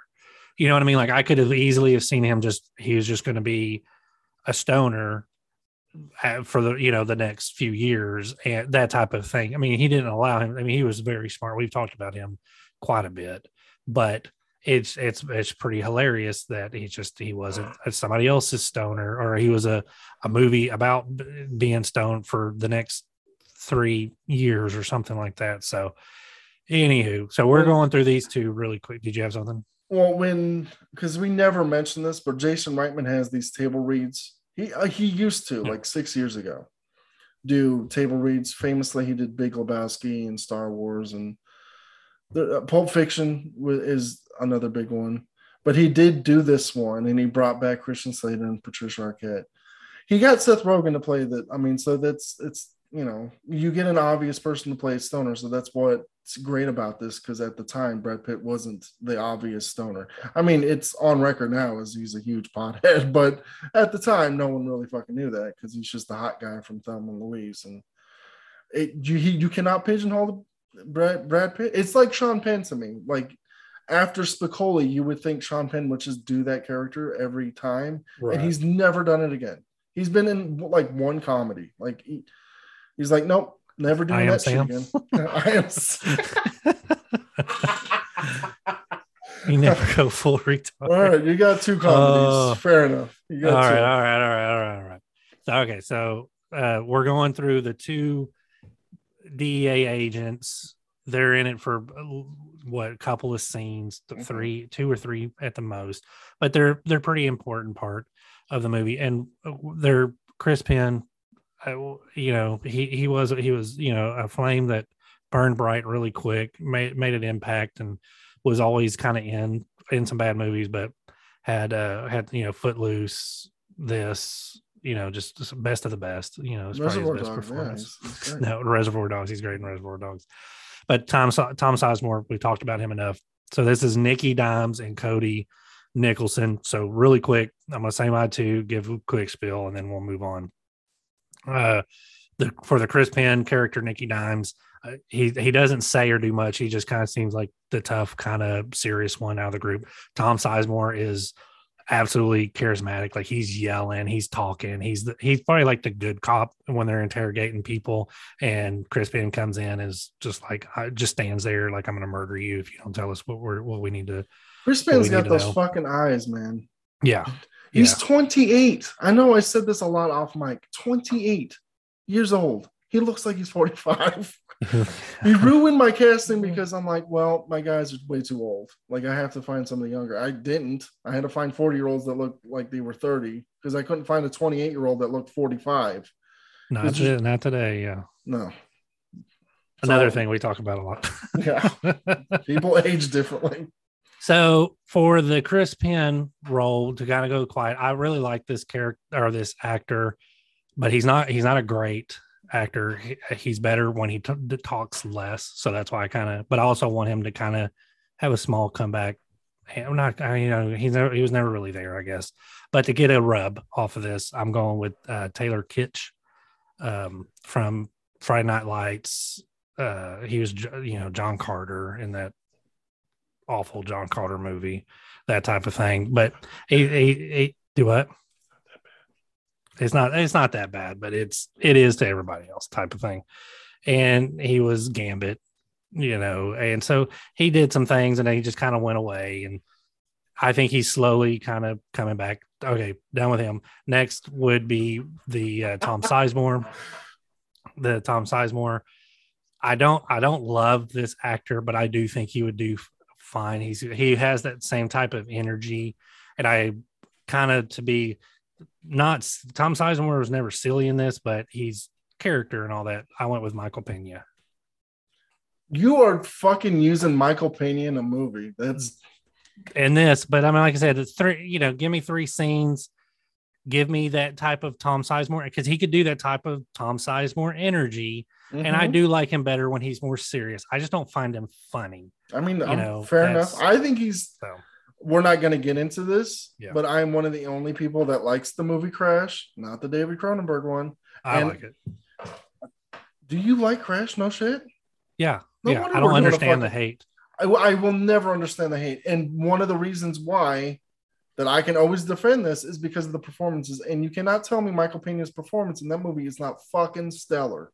Him and Matt Dillon are so fucking good in that movie, uh, and my boy Brendan Fraser. But those two performances, I thought everybody was good in that. oh, they're all great. But there's, I mean, I mean, even Sandra Bullock's good in that movie, and I usually kind of bounce off of her as a performer. and then was it Fandy Newton? Or am I thinking somebody or else? Thandie Yes. Newton. Yeah. Thandie Newton, yeah, Thandie Newton. Mhm. I think she's not she's not bad in it. I mean, like I liked I did like Michael Pena in that, and I thought I want more of that Michael Pena. Eh, But then some of the others where he's like funny, trying to be funny and all that, I just don't find him funny. So I I can see why you don't like him in Ant Man, but um oh, what is the movie with Seth Rogen where he's the security guard? Stand and deliver or some shit? No, observe and report. Got it. I think Michael Pena is so goddamn funny in that movie. He is a fucking crazy scene, scene stealer. We're not going to spend much time on this, but I'm so Yeah. happy that you finally picked Michael Pena in a movie. uh, and I figure this would be one to get him out of the way too. I I'm not going to spend much time on Taylor Kitsch, but let's just say in an episode coming up, I might be picking Taylor Kitsch. He's he's I thought about saving him, but I was like, you know what? I this will be a good rub. I'll use him later on down the line somewhere. I've been wanting to use him, and I think he'd be fine in this. And this would build him up for my next movie whenever Mhm. I cast him, you know, next year type of thing. I th- I think he's hell of an actor, and he's making the right moves. He I think he realized that he's like I'm doing bad move. Like John Carter was probably the wrong mistake. Maybe I'm not a movie star. Maybe I'm maybe I'm a better character actor. He was also he was really good in Lone Survivor. Yes, he's fantastic on Survivor. He's fantastic in the Waco. You told me he's Yeah. really good in that. I Yeah. still haven't seen. I saw bits and pieces. I haven't seen all of it yet. I haven't seen him on The True Detective yet. Yeah, I keep forgetting to watch Yeah. that season. What is it? Season two? Season three? One of those seasons. I know. All right, we spent too much. We spent too much Oh, time. sorry, Go sorry, on yours. sorry. Yours. Because now we got to. I'm gonna have to cut you off here. I know, real quick. So I was originally going to do super stupid obvious Christopher Meloni, who's on. I love him, but I'm like, Oh. fuck that. I, I love him too much. I'm not wasting Every this. cop show. Yeah. Yeah, every cop show, Law and Order, but you, you know, I love him too much to waste him in this. And he, I was also going to pair him with um, the actor Matt Servitto, who is the FBI agent in Sopranos. But I know him mo- mostly as the devil from Your Pretty Face is Going to Hell. I just love those two guys. I would love to see them in a cop thing together. But I'm like, that's so fucking obvious. It's so obvious. So I'm like, no, I'm not doing that. Then I was thinking, I'm like, wouldn't it be funny to have like Paddy Considine and Rafe Spall's characters from Hot Fuzz reprise their characters in this for no reason? I'm like, wouldn't that be fun? It'd be stupid as shit, but it'd be funny because they it reminds me of that same kind of dynamic where they're not the best cops, but they're gonna get the job done. But uh, so I was like, all right, who who would I want to see the most? You've ran out of time. Sorry. God damn it. Okay. Right. you don't even get to your picks. All right, so on to our, our Virgil. No, uh, Lil Rel Howery. Okay. You know him from Get Out. You love him. And Chad Coleman, you may not know, but he's the big black guy from Walking Dead, Orville, The Wire, The Expanse, a million fucking things. You probably know him as he's uh, he's in a couple episodes of It's Sunny, It's Always Sunny in Philadelphia. So just Google Chad Coleman, you know his fucking face. He's a big black guy. I thought he was going to be Luke Cage, but I guess he was a little too older for that role. But I needed somebody big. I needed somebody funny for a fucking cop show that's never going to get made. And I think they would have great fucking chemistry together. That's it. On to our Virgils. All right, Virgil. This is the uh No, those are those are good things. I lo- I, lo- I like both of them. And I could see I wouldn't mind seeing a little he could do fine. A little bit more serious would be fine from him as well. But okay, so on to Virgil. Virgil is he's part of uh Vincenzo's crew and uh, but he's uh, kind of looking for Clarence and uh, Alabama. He's uh, played by the great, uh, the late great James Gandolfini. Who, he's late Tony, nights. T- T- Tony Soprano. That's all we got to say. And He's Tony Soprano, and basically he's looking for for him. He has a scene where he meets up with the stoner Brad Pitt, and then he finds we we talked about earlier, uh, Alabama, and beats the living dog mess out of her. I mean, it's he's so unlikable in that freaking scene. So you kind of have to find somebody like that. But he's likable in the beginning. Oh, he has a little bit of charm, and Yeah. that's that's where I was going for. But no, after that, the facade. Once he doesn't need to be likable anymore, No, yeah, he exactly. isn't. But he Yeah. is in the beginning because he has to get into her room to get information. Yeah, he seems like an insurance salesman type guy. Yeah, once once he drops that, he's like, I don't need to, and he's smiling the Yeah. whole time. He's beating the shit out of her. He's, Oh yeah, he's just toying with her. Like mm. when she starts to fight back, he's like, "Okay, now I'm really gonna hurt you." All that because he could. I mean, of course, he wants to find. He's looking for the the drugs, and he wants to find all that stuff. And he could have killed her right away, Mhm. and then just waited for Clarence to show up and beat the crap out of him, and probably would have had. Well, probably had a, a better time getting information out of him than Alabama because she put up one hell of a fight. Well, you know why I think he is so cold blooded is, and I have never heard him confirm this, but it is my own personal headcanon. I think he's the third Vega brother. Yeah, And He's never because I'm like Virgil Vega. that would be- Virgil Vega, yeah, like it yeah. just makes sense to me. Vic, Vic, um, Vincent, and Vi- Virgil, and I'm like, why isn't Tarantino ever combined those three? Because I'm like, he's also a hitman. He works for the mob or Yeah. mob related something. He's a fucking cold blooded guy. It's you. Uh, the only argument against it is that he doesn't look like them, and I'm like, Michael Madsen doesn't look like fucking John Travolta. So who gives a shit? Like, He just look, yeah, he looked like an older, he looked like a much older brother, but yeah, now that I, I've heard that, and I think that's I, I like that too. It, it, it would make sense, especially in his if it's if he may have been if it had been a true Quentin Tarantino movie, Mhm. he may have revealed that or something. But all right, so to kind of have somebody that does that, but also you don't want to like this person once he turns that on. Um, I went with Bobby Cannavale. ooh, yeah, Yeah, he was um probably the biggest thing that I could think of recently. I mean, he was uh, played a big part in Empire, um, Boardwalk Empire. Mhm. I remember watching him way back when he was uh, on uh, Will and Grace, Mm. way back in the day. He was in Ant Man um, as um, his name was Paxton. I don't really, I only saw Ant Man once, so I'm having a hard time really remembering You either know That, him from but- Station Agent or the recent Irishman, probably. Yeah, and then that's what I was going to say. So yeah, uh, probably most recently, um, is he in the? No, that's in something different. So, but yeah, that uh, Italian actor. He he's he's got a lot of charisma, but he can he can go to or if you if you watch Boardwalk Empire, he can go to a all you don't like this person really quick type of character and um, he's a he's a is a physical i think you do need somebody that is physically imposing because that makes the whole him beating the crap Bama, standing up to him, and uh, you know taking those punches and taking the beating, getting beat up even more.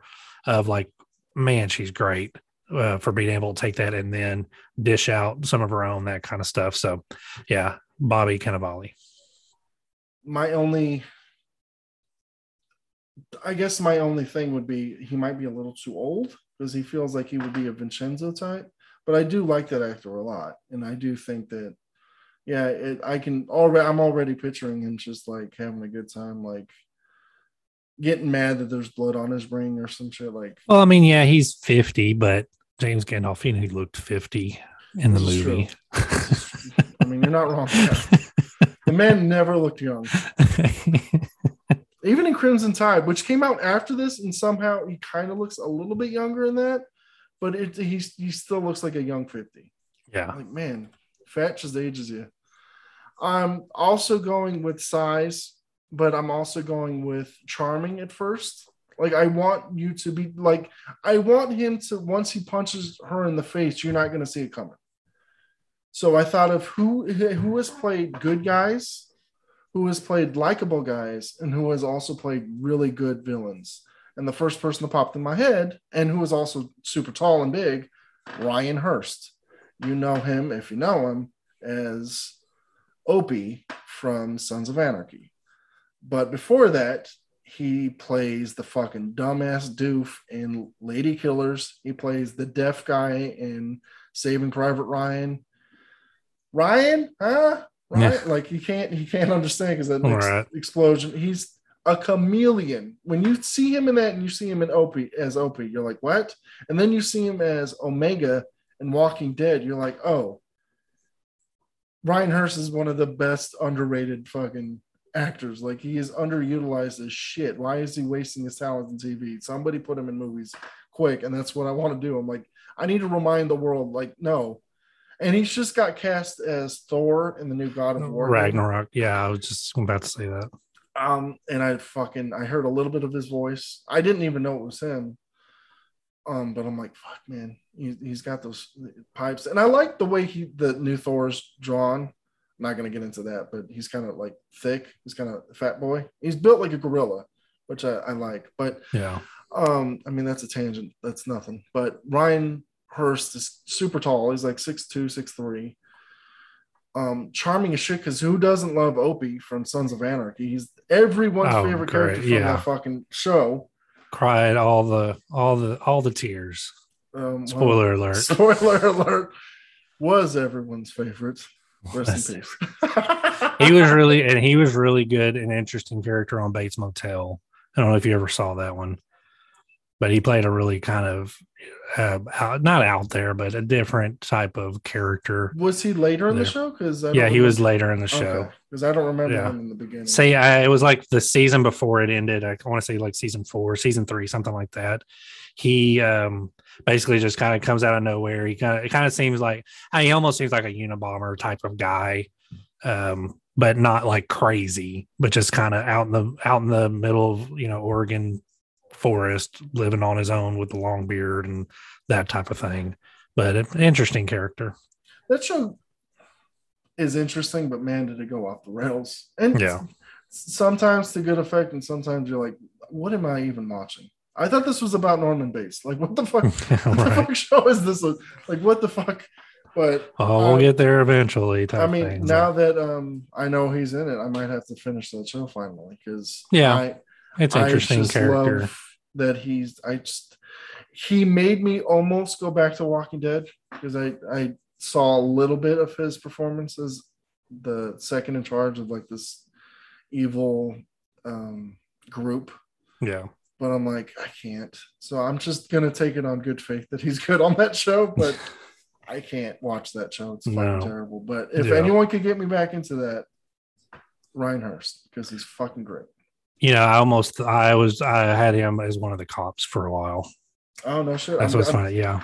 I'm, I'm glad we're on the same page with this. But I was like, you know what? I'm gonna save him for something different because I love him so much as well. And I was like, because I was thinking of him doing the um the Chris Penn cop. Mm. You know, just look there, look tough. He looks like a tough guy, all that, just be tough. But I'm like, no, I can I can save because he's he's one I would like. He wouldn't. He's not a lead. I don't. He's not a lead of a movie, but Mhm. he's going to be a role bit player that He's- could be throughout a movie. yeah, he's like any actor in this movie, except Pretty Christian much. Slater. Like he's Right? Yeah. he is a great, and I think Virgil is one of like the three scene stealers of the movie because this movie has so many like. Then Drexl steals the movie, and then Dennis Hopper steals the movie, Yeah. and then for a while just taking turns. it's James Gandolfini because it, it doesn't really pick up again until because no offense to Lee Donowitz, and Saul Rubinek is great in the movie, but he doesn't he's not doesn't punch anyone in the fucking face. Was this so was this Gandolfini's kind of breakout? Because I, I- don't I don't say remember so, yeah, Money for. Nothing or Stranger Among Us. Like, or maybe not breakout, but kind of like, hey, who is this guy? Well, yeah, because he did this in Crimson Tide, like back to back, Yeah. and probably this is the thing that like got his foot in the door. But yeah, I don't think people really gave a shit about him until Sopranos. And well, for- right, right. That's what I mean. But it may have been like, hey, who is this guy? But okay. All would right. he would he have gotten that without this? Maybe I don't know. Maybe not. No, that's true. That's true. No telling. But all right, on to Elliot, which is Elliot is the so at a certain point we kind of talked about earlier Christian Slater. So Clarence and Alabama they kill or Clarence kills the pimp uh, Drexl, and still takes what he thinks is a suitcase of Alabama's clothes, but it ends up having cocaine in there and uh, uncut, all that, just the purest of pure and the best of the best, that type of stuff. And he's like, okay, well, I'm gonna go out to LA and I'm gonna sell, see if I can sell this. I'm not gonna get greedy. I just want to get rid of it and make a little bit of money for us to get out of out of the country, type thing.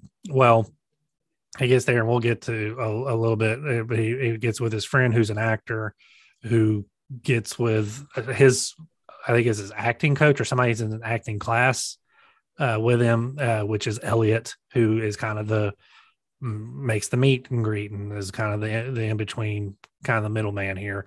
And it's uh, played by, and I'm going to butcher his last name is Bronson Pinchot. Pinchot. Pinchot. Mhm. Pinchot, Bronson Pinchot. If you don't know that name, uh, which nobody would, he's Balky from Perfect Strangers.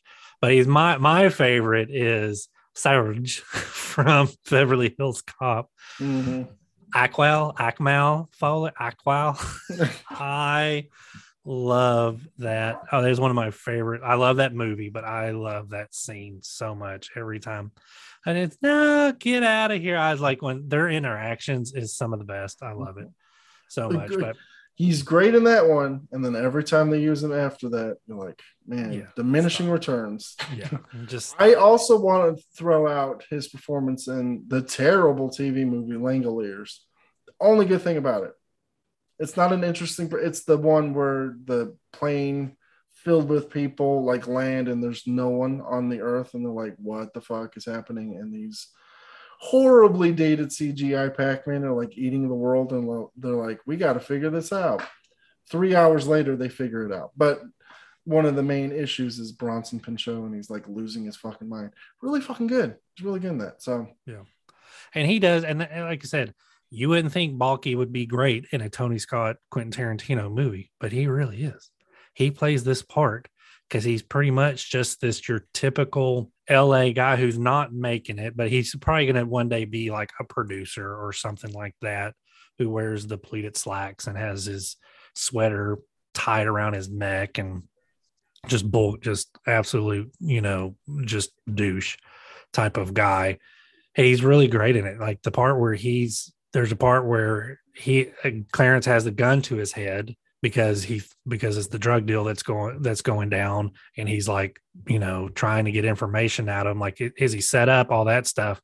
And Bronson just he kills it. I mean he he he turns into a little bitch but he absolutely does a really good job in that moment.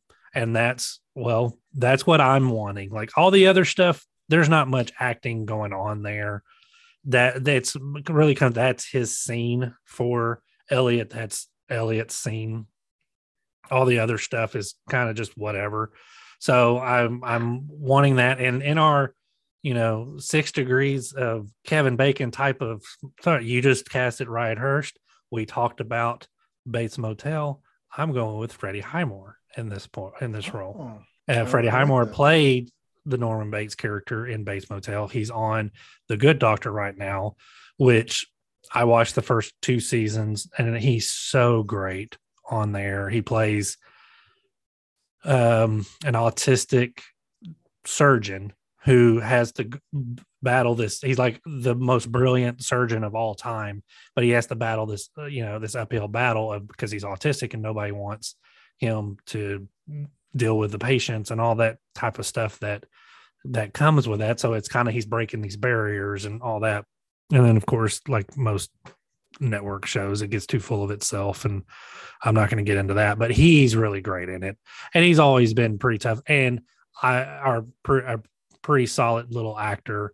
I think, you know, he if you were going to recast freaking Norman Bates, Freddie Highmore is the person that you would get, and he's absolutely great as that. So I want somebody in this role who can look like your typical LA, you soon to be studio producer douche nozzle, but have that breakdown and feel like he's about to piss him piss himself in the elevator with a gun to his head. And Freddie Highmore would do that uh, easily. He he's you know you watch the Good Doctor and he freaks out on there. Sometimes he just he he certain actors just can freak out really well and have that breakdown moment, and he he can do that. What I mean, you're also picking a TV actor to play a TV actor, like because Yeah. Bronson famously came from Perfect Str- Strangers. Right. I mean, but Freddie Mo- Highmore was like a huge movie star before he Yeah. went to TV. Like he worked with Johnny Depp multiple times with that terrible, it's not his fault, but terrible Charlie and the Chocolate Factory. And I think he's really fucking good in Finding Neverland. But he, I'm not going through his whole, whole fil- filmography, but he had like hit after hit after hit. And then he's like, I'm going to play Bates in a show. And then he's doing The Good Doctor, which I haven't seen, but I mean, it's been on since 2017. So people are watching it. I think he's making the right decisions because the people who are watching movies might not be watching the shit he's done. So it would be like a really fun return. Like, oh, it's fucking Freddie Highmore. I haven't seen him in forever. Because I, I haven't seen him since the Spr- the Spiderwick Chronicles or yeah, like fucking, August August Rush, Arthur and the Invisibles. I mean, he's he was like in every big kid movies in the 2000s. and they were, I mean, they weren't bad. Like No, Spiderwick Chronicles was fine. I liked August Rush. I thought it was an interesting take on Oliver Twist. But I mean, I saw a little bit of Bates Motel. I watched the first two seasons of that, but I forget about him. So it would be nice to see. I mean, like, and I'm picturing him with the like him accidentally sneezing or whatever it is, where the, the coke gets all over him. oh, or he's in there with he's like with basically just like some blonde bimbo that he's Yeah. probably talked Oh, like, hey, I'll get you in, I'll get you into this movie if you sleep with me. And they're driving and they get pulled over, but they have the the, the bag of coke, and she like hits it out of his hand and, and knocks it into his face. Yeah, it's that that that deadpan cop. Like he just looks up the cops and he's like, "Well, like what? I don't. You got me." Yep. Um. Well, that's where I'm going. Is I'm sticking very close to Coke head douchebag that you can't help but love. I'm finally using them. Are you ready? Drum roll, because I've been fucking waiting. Michael fucking Cera. I've been waiting this entire fucking I show. was so close myself. I had, I'm like, but no, I'm gonna save him for something else. But I was this close. I think if I use him in a big role, because I, uh, for some reason, people don't like Michael Cera. I don't get it. I will never get it. Like I kind of get Crash, the movie. Like I get why people don't like it because it's so up its own ass with its own fucking message. I get it. Michael Cera is one of the best young actors of his generation. He is so fucking likable. Like after Superbad and fucking This Is the End, how is everyone not casting him in everything? He is so goddamn funny in those movies, and especially um, Youth in Revolt. That motherfucker is so goddamn good, and I just want to see him tap back into that fucking that cokehead. I, I mean, yeah, it's kind of typecasting because that's one of his better roles is that fucking that um over the top caricature of himself, and this is the end where he plays like the drug you like it's the polar opposite of what he really is but I think that's what he needs to start doing so people will finally warm up to Michael Cera. Yeah.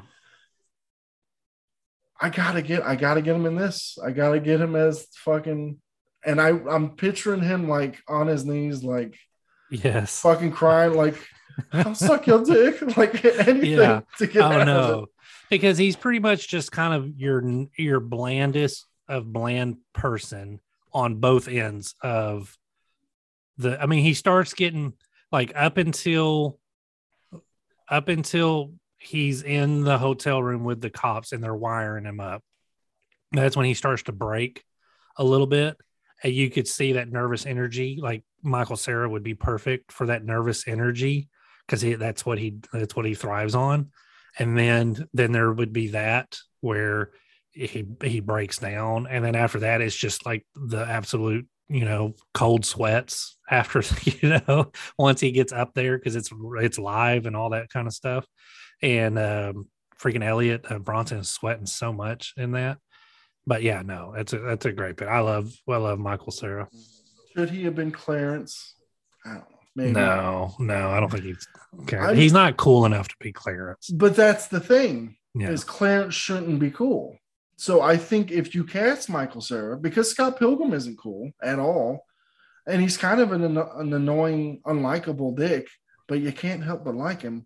And I think no, Michael Cera is not No, cool. But I- if you I think- cast, I think Clarence is supposed to be cool to the nerds, like the people who see like they would see themselves in that role. I don't think with Michael Cera you see yourself as Michael Cera in the nerd this role. is- you know what I mean? This, is true. There's That's no what I that's what I think. Like no Christian Slater self-identifies as Michael Cera. Yeah. And I, I think Christian Slater is that perfect kind of melding pot of Mm. he's a nerd, but it, I, I could see myself like I don't want to be Brad Pitt nerd. I, I would be that nerd, Mhm. you know, realistic nerd. So I'm also Michael Cera has to have a mustache. of course. I'm just throwing that out there. Like he would, has- yeah, he would today. Yeah. He, he has to have like a really bad producer mustache. Like I'm going full out. I'm like I I need you, I need you, Michael Cera. You you're gonna carry this movie on your back. You, you're doing it. I've been fucking waiting so long. I know, I know. And I almost and I almost picked him because of who I picked for my Lee Donowitz character. Mm. Oh, And- we're, we're gonna get to him. I have I have changed him every 10 minutes for a month. I just can't because every actor I'm like, oh, I like him. I like him. yeah. I like him. No, this one popped in my head and it just stuck. But so Lee Donowitz is played by Saul Rubinek. Eh, I, it's hard. He's one of those guys that if you don't know him, you it's hard to say, oh, what you know, he was in this because you're still probably like who? Because he's probably like if there was like a bit player Jewish guy in the '90s, it was Saul Rubinek on TV or something. Well, they He- use him as I mean, you've watched, you've listened to more episodes, so you could probably tell me the Saul Rubinek Award on the Rewatchables podcast. Why is that named after him? Because of the overacting. Oh, they think he's overacting in this. I mean, he is, but yeah. Yeah. It's like yeah it's like who's like giving it all like the over like not like bad like who's giving it their all? Like just going a 100 miles per hour every time they're on. And like that whole um that uh "Oh, you stabbed me in the heart like that. Like that's what they reference a lot and all that and i think they've Okay. changed that now to it's something different i can't remember what it is but the saul rubinek award was for a while but just to say for if you're looking out for the Saul Rubinek, like it, Warehouse 13, uh, he's a lot of TV, Warehouse 13, Frasier. He was also in Wall Street, Unforgiven. But I mean, he's he's got like 168 credits. So, If you don't know him from this, you probably don't. Like right. he, he's this is is this his things. most famous? Yeah, this, this or probably- Unforgiven, I think, are the two. Yeah. And not, and I don't, and I think more people, Unforgiven's good, but I don't, I think probably more people have seen this than they've I mean, probably seen Unforgiven. You can cut this out, but is Unforgiven on our list to do? It probably will be someday. Okay, that's a fucking good movie. We gotta Yeah. guess. Unforgiven. Okay, go Yeah. ahead. All right. Who's your oh, So- oh, Saul Rubinek Overactor Award? Uh, it is so kind of like I said, one reason why I wanted Michael Cera there, and I wanted him there, but I also didn't do it because it was almost as I went with Jonah Hill. Oh, Did you see Jonah Hill doing this role? Yes, and that's why I'm. I'm. There's a movie I'm specifically saving him for because I'm trying not to reuse any actors, but I'm like, yeah, I thought about him for this, and I think, yeah, it spe- specifically Wolf of Wall Street, Jonah Hill, or that type of, or Yeah. War Dogs, like any Jonah Hill of like later 2010s. Yeah, this is Yeah, yeah, because Lee Lee Donowitz and Saul and Saul Rubinek does a really good- like he plays. He's the high powered wheeling and dealing. You know, I don't remember people's names. I don't tip. I don't. You know what I mean? Like I I am. He's like Harvey Weinstein of the of of that time of that you know that type of thing. I know that you know that that name's not supposed to be said, but that's I mean if you're going to think of somebody that's probably that's Lee is. yeah. that's Lee Donowitz. And I can just see Jonah Hill just absolutely killing it. And that's why I was like, man, if I'd have got Michael Cera to be the it would have been funny, but I think it would have been too much uh, uh, uh, for both of them being to be in the movie. I think it, it would have probably been distracting, and I didn't want that. And I do want to save Michael Cera for something different. So I, I was like, but and then Freddie, I could just see him just yelling at Freddie Highmore, just you know, like just talking to him like he's a he's a piece of shit, that kind of stuff. And Jonah Hill just and he would deliver all of the because there's parts where Lee is, you know, he's kind of the charming wheeler wheeling and dealing guy right before he's getting to know Clarence and he was walking in there and telling Boris, you know, stop talking, you know, it's like it's fine, we're good, all that kind of stuff. And then it just absolute turns on a dime where he just start when he figures out that Elliot turned on him and it's just like you little prick. I can just see Jonah Hill doing that and being really great at it. So uh, that's my that's my pick for Lee Donowitz. I can't. I really want to tell you who I'm saving him for, but let's just say the movie has been mentioned in this episode. That's Oh. not. That's going to give you a clue, but we've also mentioned about 20, 17 yeah, 20 minutes. 17,000. Um, because Who's I, your Lee? I love the movie Cheap Thrills so much, the 2013 movie. Every single one of those actors I thought of for Lee, David Koechner, Pat Healy, and Ethan Embry. I, I was like, especially David Koechner because I, I like his uh, energy. If you know who he is, the Anchorman movies. But then uh, I, I didn't pick any of those. Then I was thinking Paul F. Tompkins, the fucking comedian with the gap in his teeth and the bow tie. You you know him from he's the voice in BoJack Horseman and shit. Then James Urbaniak popped into my head like a, a million actors, and I almost went with Marc Maron, but I'm like he he already he's kind of doing that Yeah. already, and I'm like I think that's perfect casting because I could kind of see that. Yeah. But I'm like, that's his character in Glow, and I would just be recasting him in Glow. And I kind of want to see him do other shit because I do think he's got enough talent that I think he can start building on that talent. And I think going backwards, like I think he would have been more interesting as like one of the cops or some shit if I was going to pick him. So I was like, all right, douchebag producer, cokehead, over the top. Well, somebody that would hit all three of those things. Denis Leary. yes.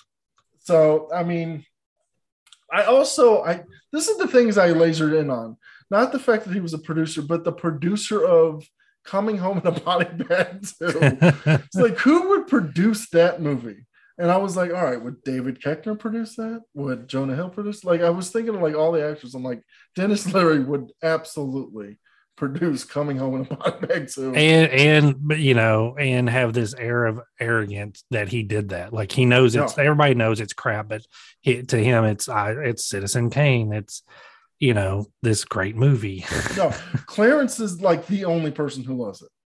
Yeah. Like when he says, "Oh, I love that movie," he's the only one. he's there's, the only one there's no one else that loves this fucking movie. But yeah, Denis Leary, and you, you can let him fucking riff because that's what he tends to do. He can riff a little bit, but yeah you give him him out of his three scenes you can give him one scene to let him riff and I, not like Demolition Man where he stops the movie fucking Yeah. dead to do. to do his comedy bit yeah Oh god, I hated that fucking early '90s Denis Leary shit. But I like later Denis Leary shit, like Rescue Me. I think he's really fucking good in that. really good So, and I like him when he's like popping up in a little shit. Like I, I don't like the Amazing, Amazing Spider-Man. movies. Yeah, I don't like those movies, but I think he's really fucking good in that movie. So when he's contained yeah and then when he's contained and allowed to go a little bit mhm. where he doesn't derail the movie like you said yeah, he, the, he can be really good the best example of this is probably the ref, where he still has that fucking Denis Leary, goddamn shut the fuck up energy. yeah But it's like it it serves that character. He for the longest time he was my Deadpool. Like I know Ryan Reynolds is perfectly cast, but yeah Denis Leary, if, if he's the merc with the mouth, you want him to shut the fuck up.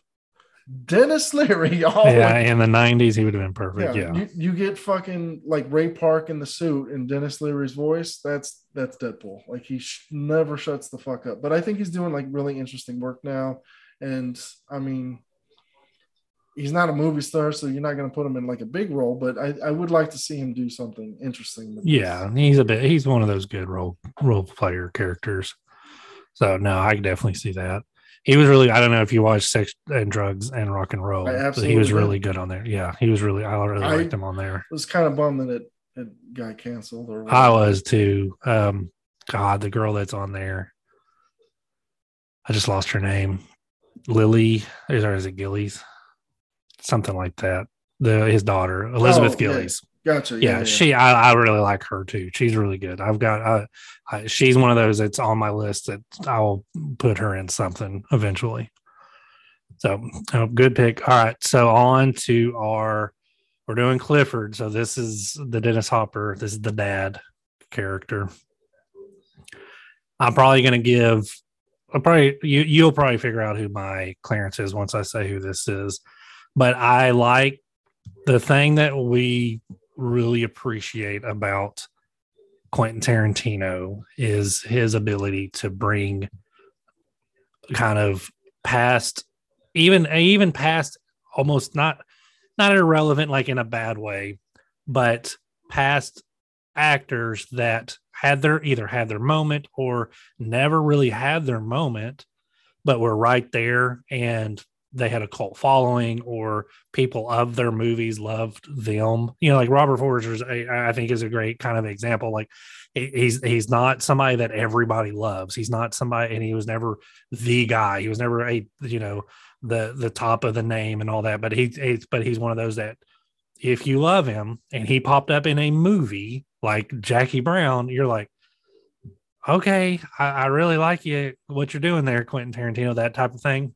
Michael So Parkson from Rose uh, from Dusk Till Dawn is another example. Yeah, right. Yeah. So there's there's always there he he he does that with every single movie. You're it at a, at a certain point with Quentin Tarantino, you're just like, who's going to be in his movie that I'm going to be like, I know this guy from this movie or this girl from this movie 16 years ago, that type of thing.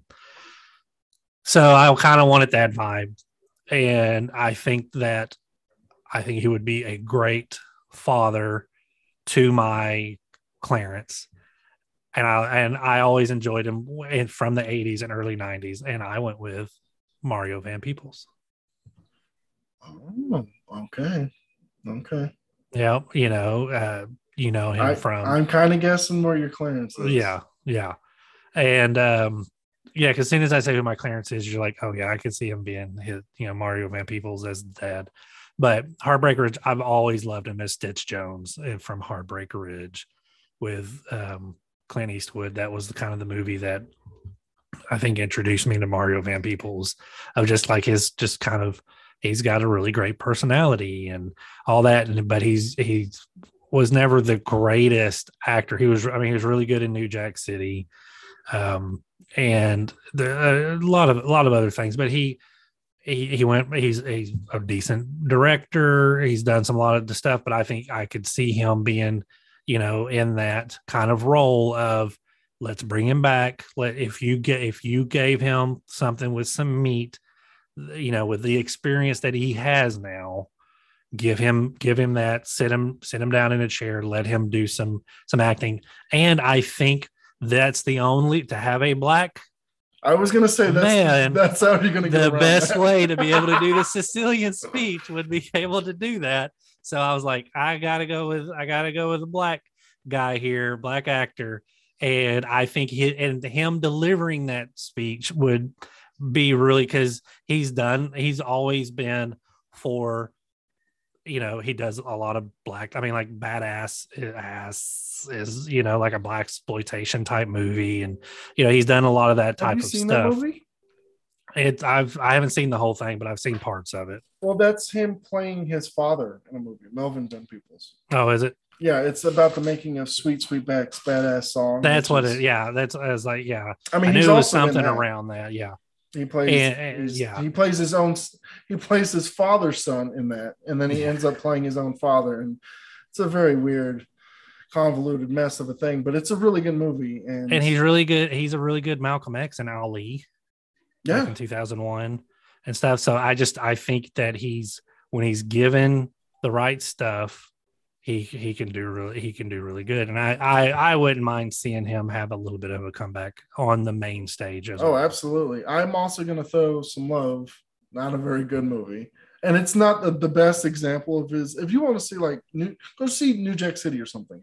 or Heartbreak Ridge. If you want to see something good from Melvin, this isn't great, but it's very fun and it's full eclipse from 1993. Yeah. It it should might as well just be called Werewolf Cops because that's what it's about. it's so fucking stupid fun, and it's he's Melvin Van Peebles man. The thing you can say about him is it's very rare for him to phone in a performance. Yeah. He always gives every, and he's done a lot of shitty movies, but he gives everything 100%. And I, I, it's funny that we both kind of got there. At this, I'm like, I didn't pick a black actor, but I seriously considered it because I'm like, there's not many. I really want to keep that. sp- Like, if you know, with remakes, I get you. You don't want ever anything exactly the same and all that. I think him delivering that same exact speech, almost word for word, would be the one time where it would be fitting, would work, still have the same impact, I but think it would have have to be more delivered by. A, impact. I think it would have to. Yeah, it would have to be delivered by a black person. Yeah. And it would have more because he's saying, hey, this is what I did to you. My people did this to you. Right. I did this to your Oh. great great grandma. My Um, great great grandfather did it to your great great great grandmother. Yeah. Yeah. Yeah. Um, so yeah, he could take back, back the. I'm pretty sure I know your claims, but I'm sure you do. um, I was focusing more on the Titans of the big villain actors going head to head and playing against type, even though that was never his type, but it is now because that's what everyone associates him with. I'm talking around it, but Bryan Cranston, you know him as Breaking Bad. He was the big villain of that. Yeah. But before that, he played the fa- the father in Malcolm in the Middle, so he can do both. But he's not a bad guy in this. But he also has proven in Breaking Bad that he's willing to do anything. So he will do the Sicilian speech. He does not give a shit, and he can sell it. I am I wasting Bryan Cranston in this? I mean, there's other movies I could probably no. but it's he it's the best scene in the movie in my opinion and i need one of the best actors working today i think i have said this a million times and i will never not stop saying it his performance in breaking bad is the best performance i've ever seen in anything ever. Like that entire run from beginning to end. The transformation, the arc, there there's not too many actors that could handle where he started off in episode one as this goofy science teacher, chemistry teacher, the hu- husband, you know, the typical white, straight, goofy dad that wears the white, you know, New Balance dad shoes and, you know, the jorts and that type of guy to where he ended up at the very last. I mean, like, there's not too many actors that could touch that. So I completely agree. in the beginning of the first episode, he is lucky to get a hand job from his wife on his birthday. Two years later, because that's how long that show goes, even though it was on for five years, everything that happens in that show happens in two years. He's a fucking kingpin who is responsible for thousands of deaths, hundreds of thousands if you consider that fucking airplane crash, but Mhm. but thousands of deaths. So and, and how many addictions and all, you know, I mean, all the just world spri- spread worldwide. but it's it's more than just the character arc, which is amazing.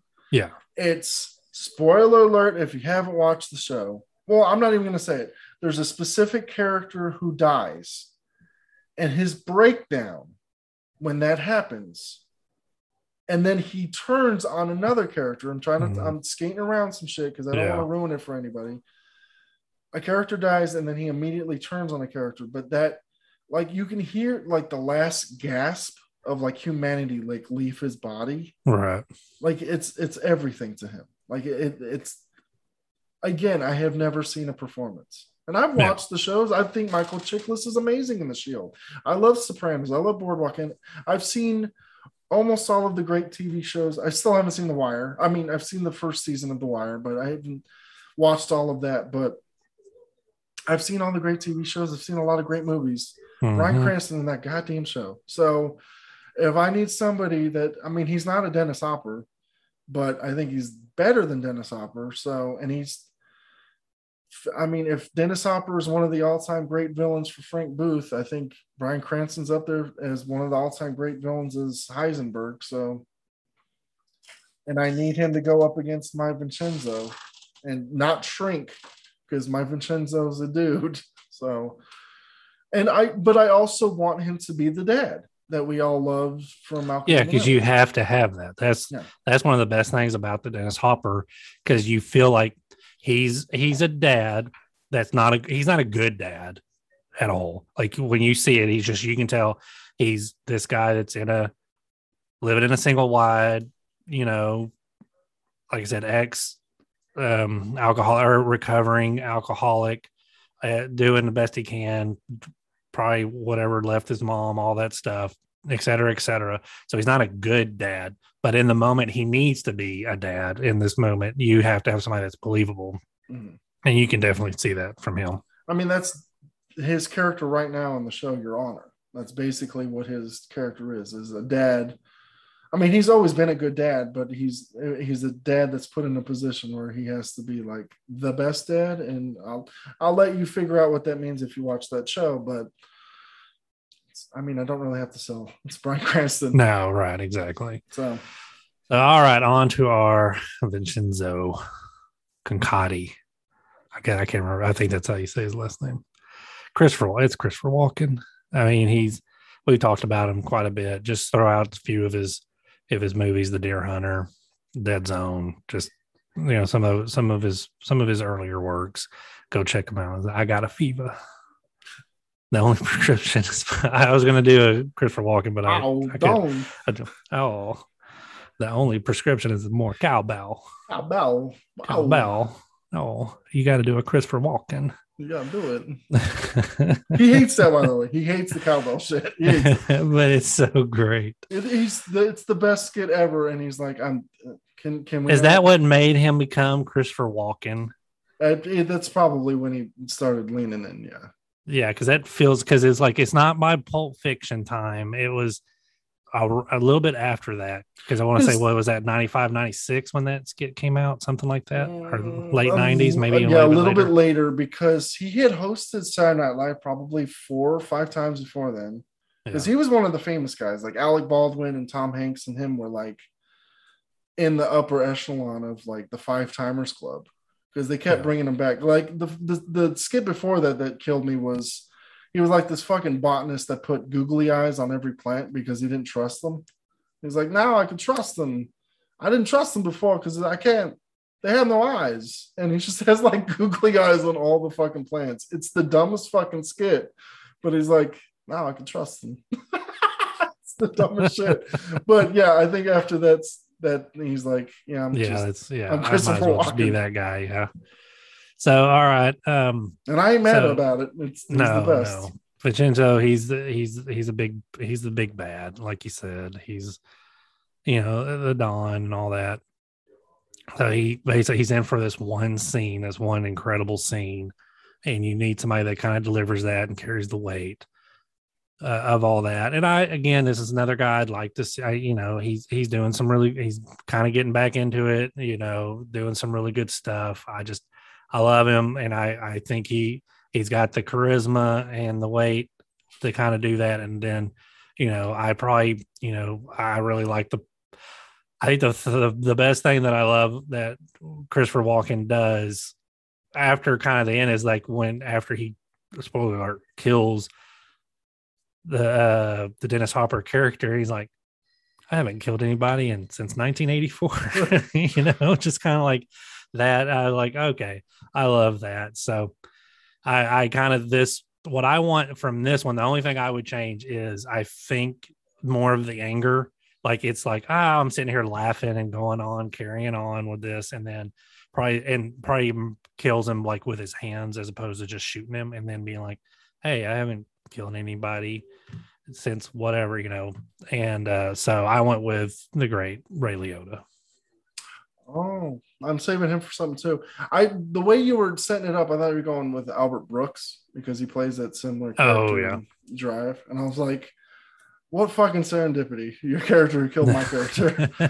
um, no, Ray Liotta is he, he's I'm. It bugs me that he's only been cops and gangsters for like forever because I think he could do more than that. But god damn, is he really good at playing cops and gangsters?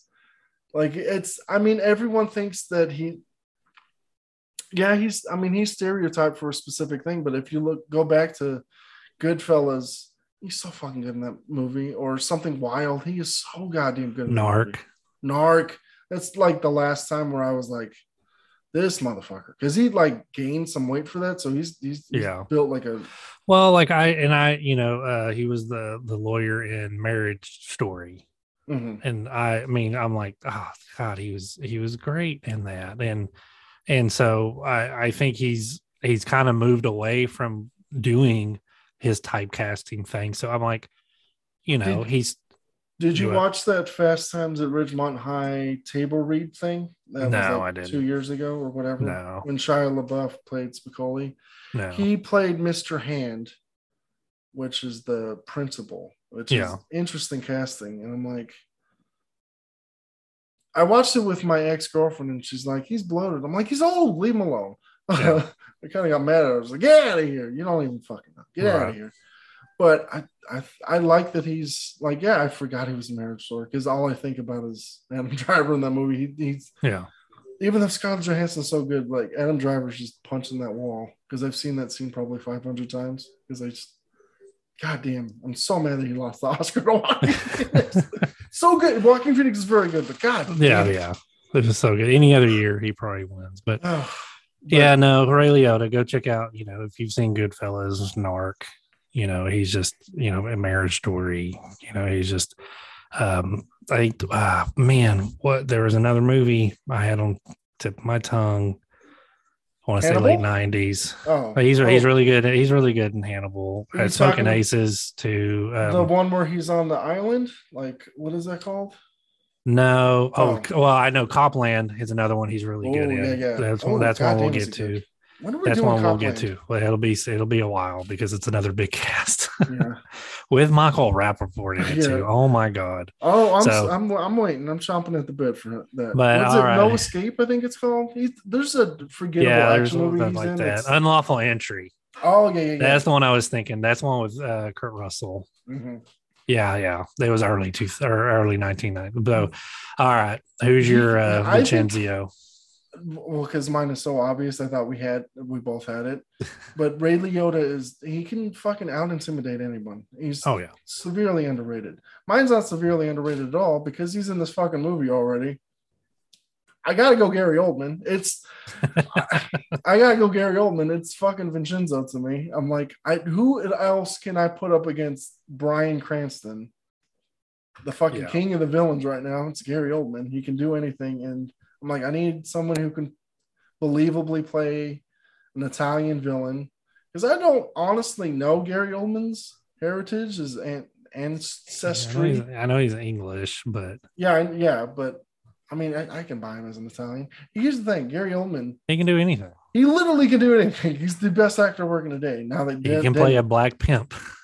if you put him in blackface, I don't give, I don't give a shit. Like I, that's the way to get around that bit of fucking Drexl shit is put Gary Oldman in black- blackface. I don't give a shit. No, I, I thought it was so fucking obvious, but I, I would understand completely if you're saving him for something else because Oh, why yeah. would you not? He's he's like a Tom Hardy or an Anton Yelchin or uh, or unfortunately an Anton Yelchin Yeah. can't use or a Bill Paxton, but I want to put him in every goddamn movie we've done so far because I love him.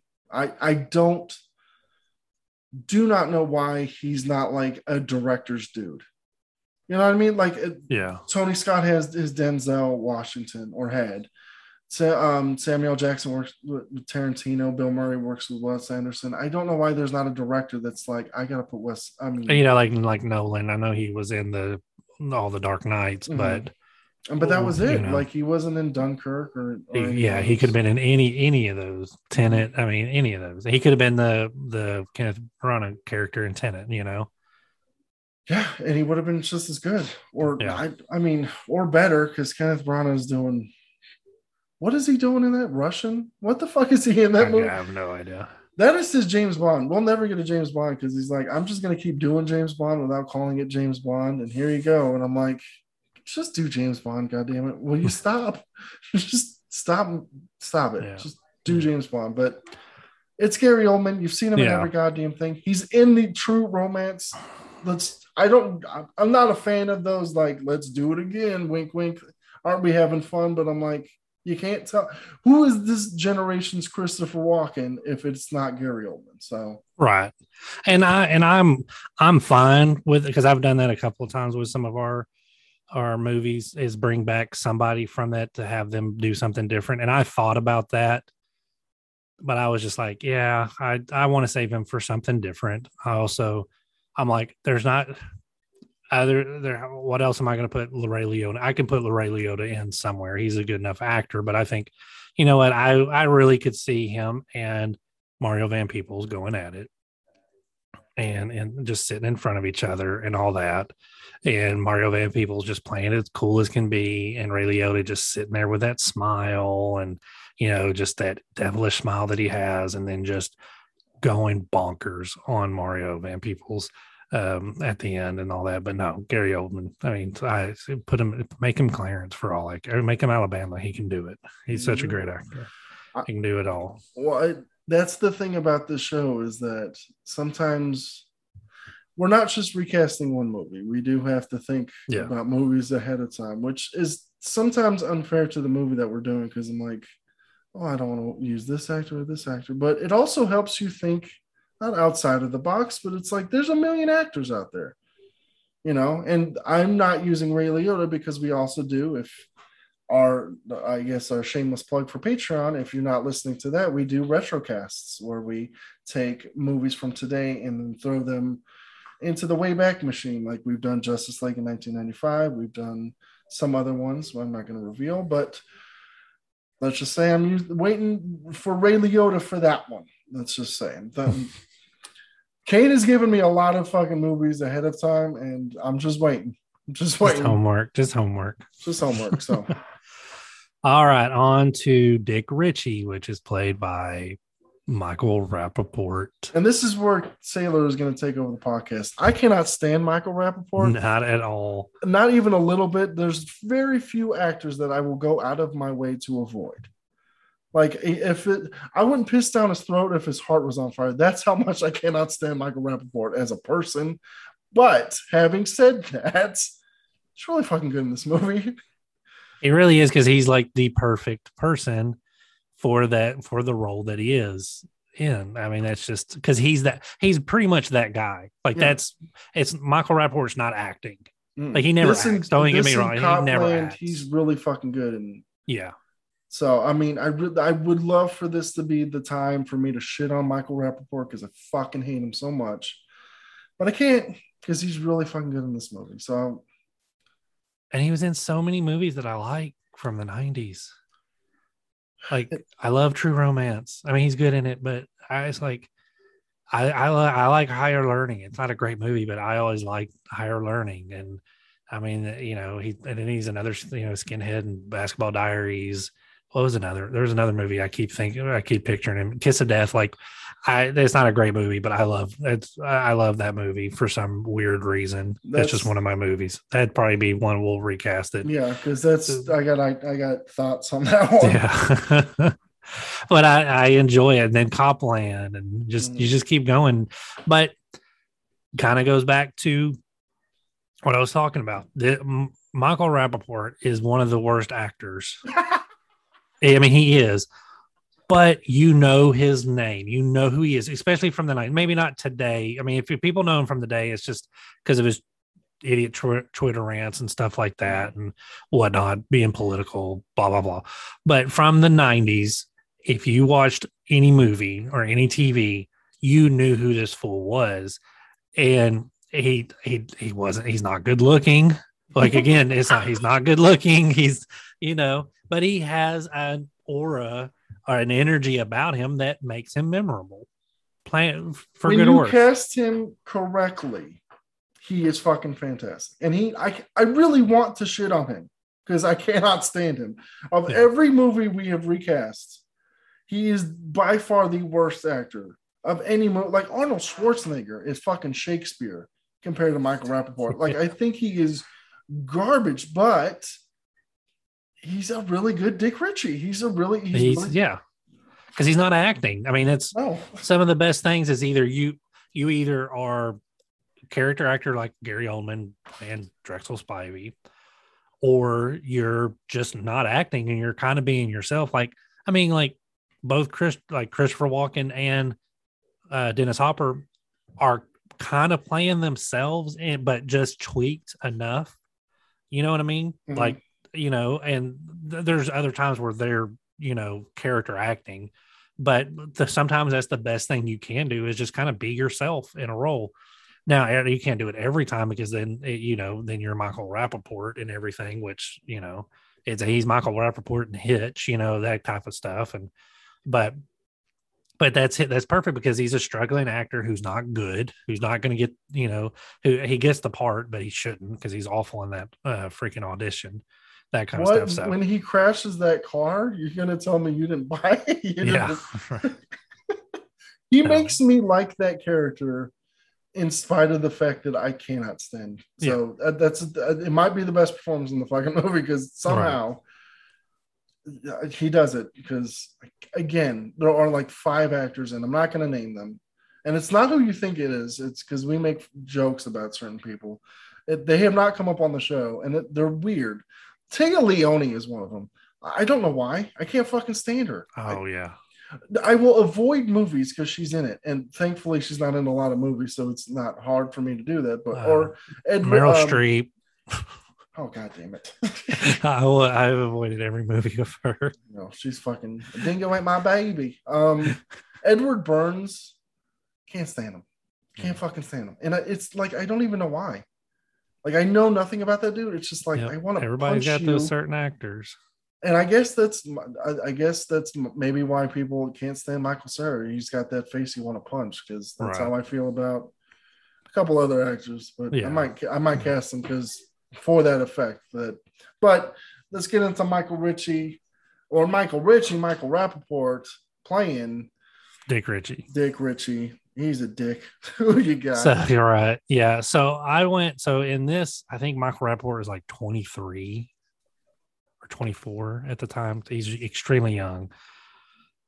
I'm going a little bit older with my my cast on, on some of these spot on the, some of these parts. On this one, I'm going with somebody who's kind of mid. I think he's like mid to late 30s. So because I think the way this part works is you're either too young you're too young and dumb to understand that maybe you shouldn't be selling this much coke. Like you shouldn't be getting involved with this. And, and that's you know dick ritchie's like he's 23 years old and he's like well you know i could do this and make some money or whatever help out a friend blah blah blah.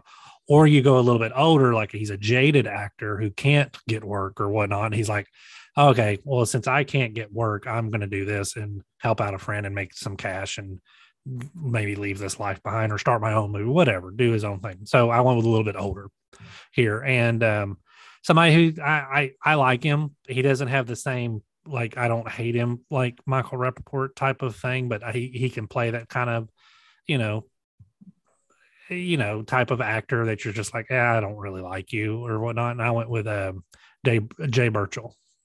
Oh my god, you, you started with the a syllable, and I was like, did we pick the same fucking actor? um, I just watched him in something. Um, his movie Random Acts of Violence that he directed.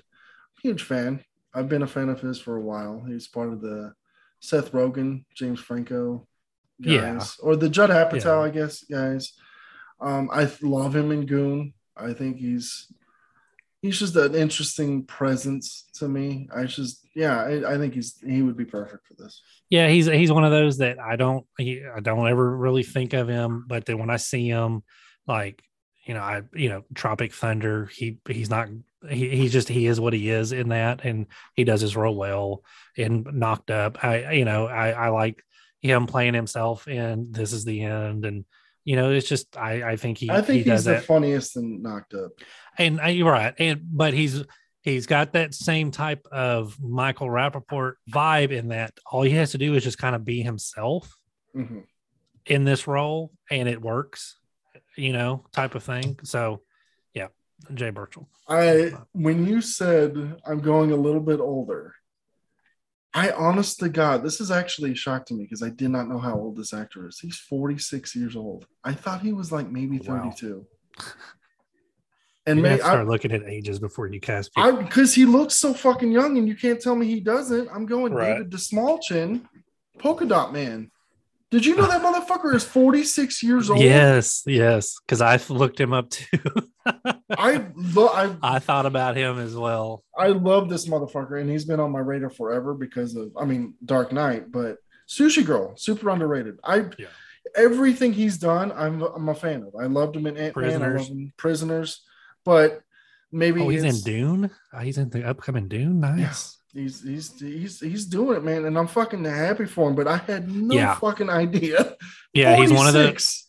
yeah he's God one of those guys that you've you've seen and you've seen and you're and then when he when he makes it you're like "Mm, yes like when i saw him in the suicide squad and that people were applauding like he was what people were talking about afterwards kind of Mm. i loved it you know i've seen him on so many like you said going back to dark knight but you know i've i mean I, he was on the flash cw show seen him on there. He was in gotham too. I think was they mad i think he was the mad hatter on gotham. Yeah. And you know he's on so much he's one of those guys who's just done done everything. But when he plays a weird role or whatnot i could see that. Yeah no that's that's good. He's, I mean, it's recency bias because Yeah. Suicide Squad just came out, and he's arguably the best thing about it because he gives Polka Dot Man one of the worst DC villains, one of the absolute worst DC villains, actual pathos. Like you feel bad for that guy because he fucking sucks, and he's a fucking loser, but somehow he makes it. That's kind of Dick Ritchie to me. Like he's Mhm. such a fucking loser and he's he, he never wins and he gets a little bit of a break and that break is like an extra in a movie and you're like yay he did it. Like he's you, you're rooting for his like small victories and that's david dastmalchian to me. 46 years old goddamn fountain of youth motherfucker goddamn. Honestly god would have put him at like 33 even Yeah. though i it's i probably could have mathed it out because again Dark Knight, like even Wendy's commercials back then, like I've he is stuck to my brain forever because he just has a unique looking um, Yeah. presence. I don't want to say unique looking face, but he's he he's he has unconventional looks, and I just love his acting style. He's very good at playing fucking. he has a weird- crispin glover type but he's not. Yes, he's Crispin Glover, but not off-putting. Like early No, right, 80s yeah. Crispin Glover, like Friday the Thirteenth, uh, Dead Fuck Crispin Glover, where you're like, I can't. Or Back, Back to the Future, I guess would be. Why did I go Friday the Thirteenth and not Back to the Future? Jesus Christ, that tells you how much I love horror. Um, that fucking not off-putting, weird, Right, right. but not off-putting until Yeah. he until he got weird and off-putting. But Da- David Dastmalchian can do that too because he's really good at playing Gotham villain or not Gotham villains, um, DC villains because he's played Yeah. like seven of them now. yeah But definitely I, 46. He could play Clarence's fucking father. Like, god damn, I had no idea he was so young. I mean, old. I, that's crazy. I'm I'm casting him young. It's not like he's. I guess he could have been doing this for a while, but I Yeah. honestly, God, thought he was in his early 30s. it's fucking wild. All right, on to Drexl Spivey, played by the great Gary Oldman. We've already talked about him enough. We've covered him back on the uh, Leon the Professional episode. If you really want to hear us, you know, we've already gushed about him quite a bit. Um, say that recasted him already, and uh, but just kind of throw out, uh, you know, we've talked about a lot of his different movies. Um, some that we probably haven't mentioned that I thought about. We hadn't really talked about Sid and Nancy or State of Grace. I just two that I just want to throw out there. If you've watched any other Gary Oldman, go watch a couple of those. All right, so Drexl Spivey, it's Shia LaBeouf. I'm not even. I don't even have to I explain mean, myself. I, his career is kind of dead. I don't so- care. I honestly don't care. And so that means he would do this because he would only not- get You're you're not wrong. he he would do he if, he was going to make a comeback or if he wanted to get back he would have to take a role like this for two scenes and just you know, but he would give all of it that he could. I don't care about the cancel or whatever. You know, if if you don't like it, mm, you know, turn off the podcast. You know, I mean, all three, I- all three of you, but Even yeah. though I've used him before, you could find that on our first episode or like our. No, it's one of our one of our first episodes. It was a Patreon episode, so yeah, go go find go find it. Before that, though, he was not technically canceled. um, now I I love Shia LaBeouf, but I I can't. I personally can't put him in anything. Now, can I see him as Drexl? Absolutely. yeah, Like it's I it's been so long that I probably could have used him by now because I think it's been more than 12 episodes. So and we also you don't use the Patreon. Wait, uh, yeah, Patreon rules don't count. So I, I mean, the other, the only other one that kind of popped in my head, just because I, I think it's the uh, like the obvious type of pick, uh, would have been Jared Leto. Well, the obvious pick to me, because I think of somebody right now doing all the best bonkers roles. I mean, you can't go Nicolas Cage. I mean, you could have done Nicolas Cage if you just removed Vincenzo and just not had Drexl die in the beginning and just like Mhm. have him haunt him with like no dick or some shit. Um, I guess you would have had like Nicolas Cage because he kind of wanted to do that in the Green Hornet movie. He wanted to be a Drexl type of villain. I'm going Robert Pattinson, baby. He's- oh, He's doing all the fucking. Can I see him do this role? Absolutely. He is. oh, acting wise, Well, it's not even like I want to see him do it. It's like, would he do this without Yeah. being afraid of getting canceled? Because this right. is this is not an easy role to do. Yeah, you're not going to be Batman after this. no, you're not. And Robert Pattinson, God bless him, could not give less of a fuck about anything he does. It's and it's amazing. If you don't know, turn off the podcast. If I have to explain who the fuck Robert Pattinson is, we will never One of know. our baby, one of our baby boys. baby boys, man. He's right now probably the most interesting career in Hollywood. Like I'm so interested to see what he's doing. Like what what is what is he doing? Bat, I know he's obviously he's doing Batman, but what where's he going to go after that? Like he he's one of those guys that's always going to keep me guessing because he's not going to do a rom com. So what, what is he going to do? And he's every single thing he's done within the last what would you say ten years? Interesting. Not always good. Uh, since probably 2014, the Rover. Well, I was going back to Cosmopolis. Oh, okay. Yeah, so 'Cause I- 2012. I do think the Rover is when I paid attention to him, but I do Yeah. I I do want to give David Cronenberg the credit for being the first person to be like, hey, I'm going to cast him as not the Twilight dude. yeah. I didn't like that movie, but I, I can't say that he's not good in it and he's not giving an interesting performance. It's a movie that's building up to the last 20 minutes with him and Paul Giamatti, and then that's when the movie really kicks into gear because the rest of it is, is just driving around in a fucking car. It's not the best, but I mean, that's apparently what the novel is. So, but it's Robert Pattinson. I, I want to see him in the dreads. I want to see him like, I know I'm pretty, but I ain't prettier than some titties. Like, I, it's just, he's going to steal the movie until he doesn't. And then we're going to go on to other scene stealers. But I want you to, like, in the back of your head, like, man, I miss, I miss Drexl. I miss Drexl. So, Robert Pattinson, No, my no. baby boy. And Well, that, one means, of our favorite baby boys. that means he's crossed off my list. He's- I, I know that's why I'm surprised. I mean, no, it's a great pick, but also I'm like, yeah, he's a he's the leading man type of Yeah. thing too. So But that's Yep, why I'm using him in, in this because I'm like, yeah, he could be the lead of like a thousand movies that you've pitched to us. so you're never going to use him again. I'm gonna try it as long as I possibly can, unless there's a perfect movie that comes around where I'm like, I gotta use up a Robert Pattinson. Like James Bond. Ah, Would he be James Bond after Batman? no, because I, I, no, because he's too, he's Batman.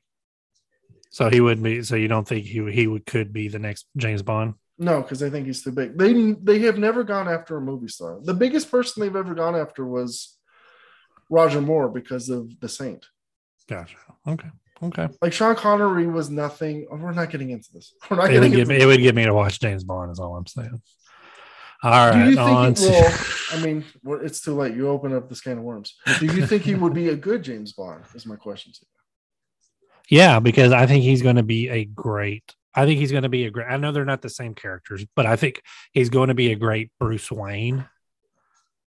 I mean, he's going to be a great Batman, but I think he's going to be a great Bruce Wayne. So he's going to have that debonair style about him, and I think in Tenet he's similar to a James Bond type of character. If anyone, if Nolan's movie bombs, which is about a bomb, so it's gonna bomb. There's the puns, baby. This is what you you're clicking on these podcasts for, because he's just Bringing, got. bringing you back after we got canceled from sh- using Shia LaBeouf. yeah, the the bombing of a bomb movie, um, which is there's no way if he's doing a hundred million dollar movie about Robert J. Robert Robert Oppenheimer, that ain't that movie ain't gonna make no fucking money. So if Nolan made a Bond movie, and if he was if he could cast somebody, he's either gonna go Tom Hardy or Robert Pattinson. I could see that Yeah. because he's definitely going to do a Bond movie after this because it's going to flop, and after this, he doesn't have any more.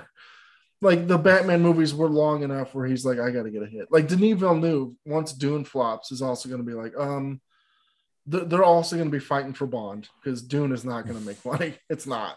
It's just not. So he he's also. I don't care. like, Just give it to me. I know. I Just hey, I'm gonna see it in theaters. Um, I'm I'm buying it on Blu-ray. I can't wait. Yeah, I will do everything. I will see it in theaters and I will watch it on streaming because I did read something that it said that if it does well, especially on streaming, that it will definitely get a part two. So It's gonna make money on HBO. Theaters, it's Yeah. gonna be like Yeah, it's really gonna be Malignant. Malignant is dying in theaters, but I know it's making fucking bank on HBO because Yeah. everyone's seeing it on that. So Right. on to our Clarence. Oh no, Alabama. oh, there's Alabama played by Patricia Arquette. We talked about her. She's really good in this. She's not one of my favorite actors uh, at all. Um, she's not somebody that I go and watch and all that, but I, I, I think that she's good in certain parts. That she's one of those that just needs to be in the right part, that type of thing. I don't think she's the the best actress in the world, but she's so bubbly, so infectious here, and I think she's actually gotten better with age. yeah, I mean most most kind of do when they if they really want to work and stretch themselves. So, but you know, she's Dream Warriors, uh, um, Nightmare on Elm Street. Dream well, that was her first like her first role, one of I her mean, first roles. You're not wrong. I'll kind of go in order here. If you've never Okay. noticed, if you've never listened to the podcast, Sailor, I kind of go in order when I do these. I swear to God, Melvin uh, Mario Van Peebles, you didn't mention Jaws four not once. No, sir. of course not. I skipped once. some, but then uh, Lost Highway, and then you know, uh, she, uh, probably biggest part of her career was spent on TV show Medium. So that's uh, some of the things she did. So I mean, I'm were going- jumping over like the Holes, Boyhood, Escape of Dannemora. I can't, I can't spend too much. We've already spent so much time. I can only say so many. I can't say all of them. Little Nicky. All right, go ahead. Uh, but so I need somebody who has that same infectious, just you're gonna fall in love with her within the first night that you meet her, uh, and just and then want to die for her, and then want to spend the rest of your life with her, that type of thing.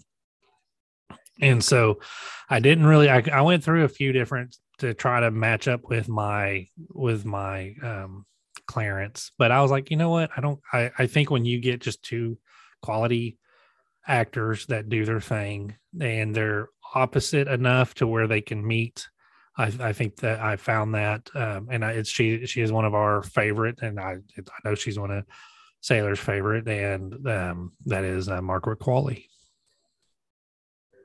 Okay. I like that choice a lot. Have I have I picked her for something? Because I don't believe I don't. Maybe you have. I don't know. I'd have to look. Because I'm trying to But- figure out why I didn't think of her for this. Because she's kind of perfect. She really is. I mean, and you know, for she is somewhat new, so I could see where. But once upon a time in Hollywood, um, she plays Pussycat. There, she's pretty much spends most of her time you know, hitting on the Brad Pitt character and all that. But she's just she's that's what I want. I mean, I, she's just she's different. She uh, you gravitate toward her. You know, just her standing on the on the corner, flipping off the you know sticking out her thumb, flipping off the cops, that kind of thing. You just like you're you're Brad Pitt in that movie. You just your eyes go straight to her, and she's not even paying attention to you. You need somebody with that type of. And she's really she's really good in the leftovers. Um, she was in the nice guys. as Fantastic in leftovers. So fucking Yeah. good.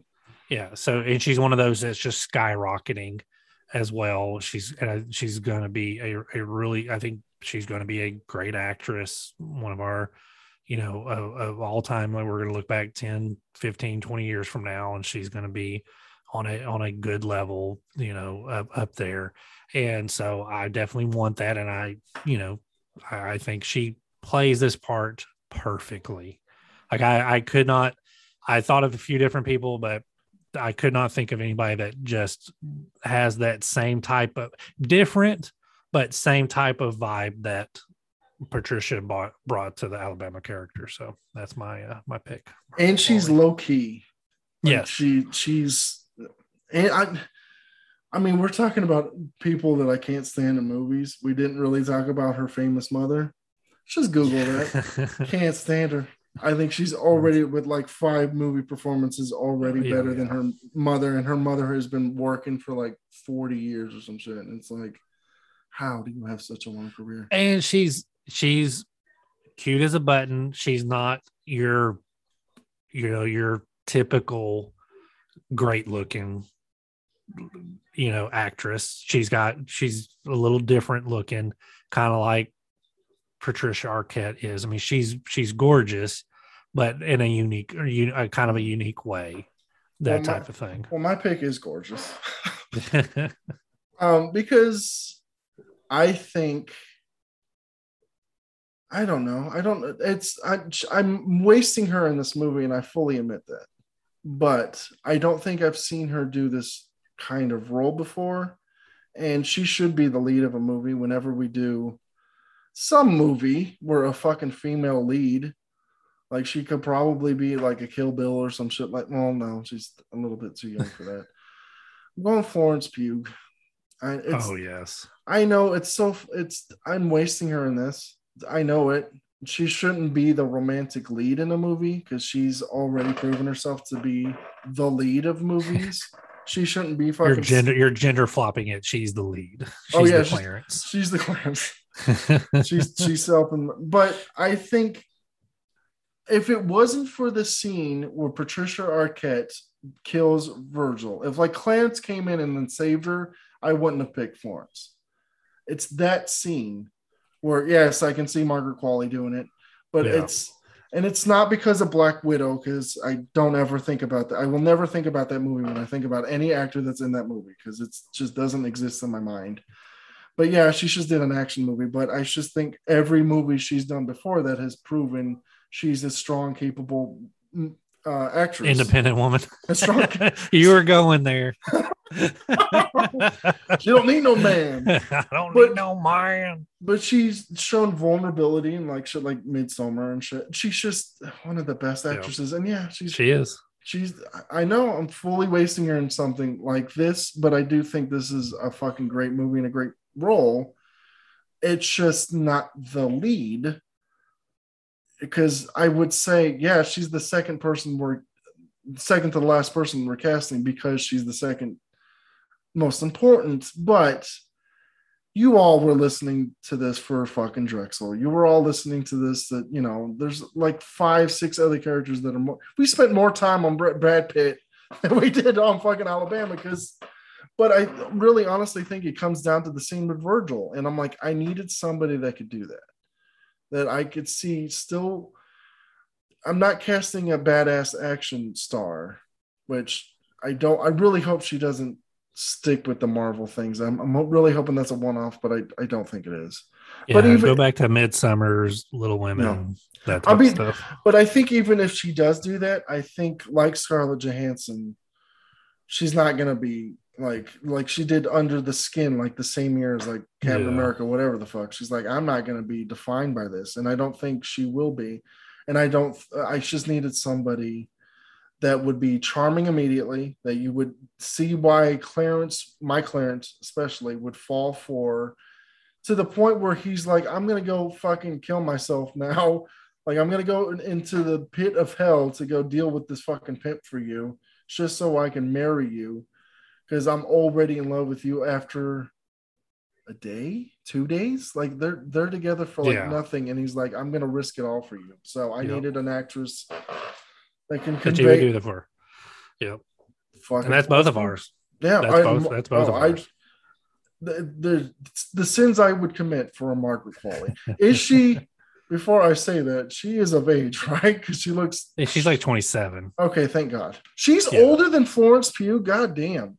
She looks like she's 17. God damn. I know. Yeah. No, she was born in 94 Damn. and Florence was 96. So, yeah.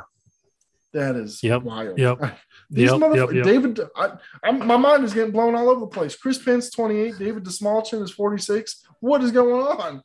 This fucking episode. What is going on? All What right. is going on?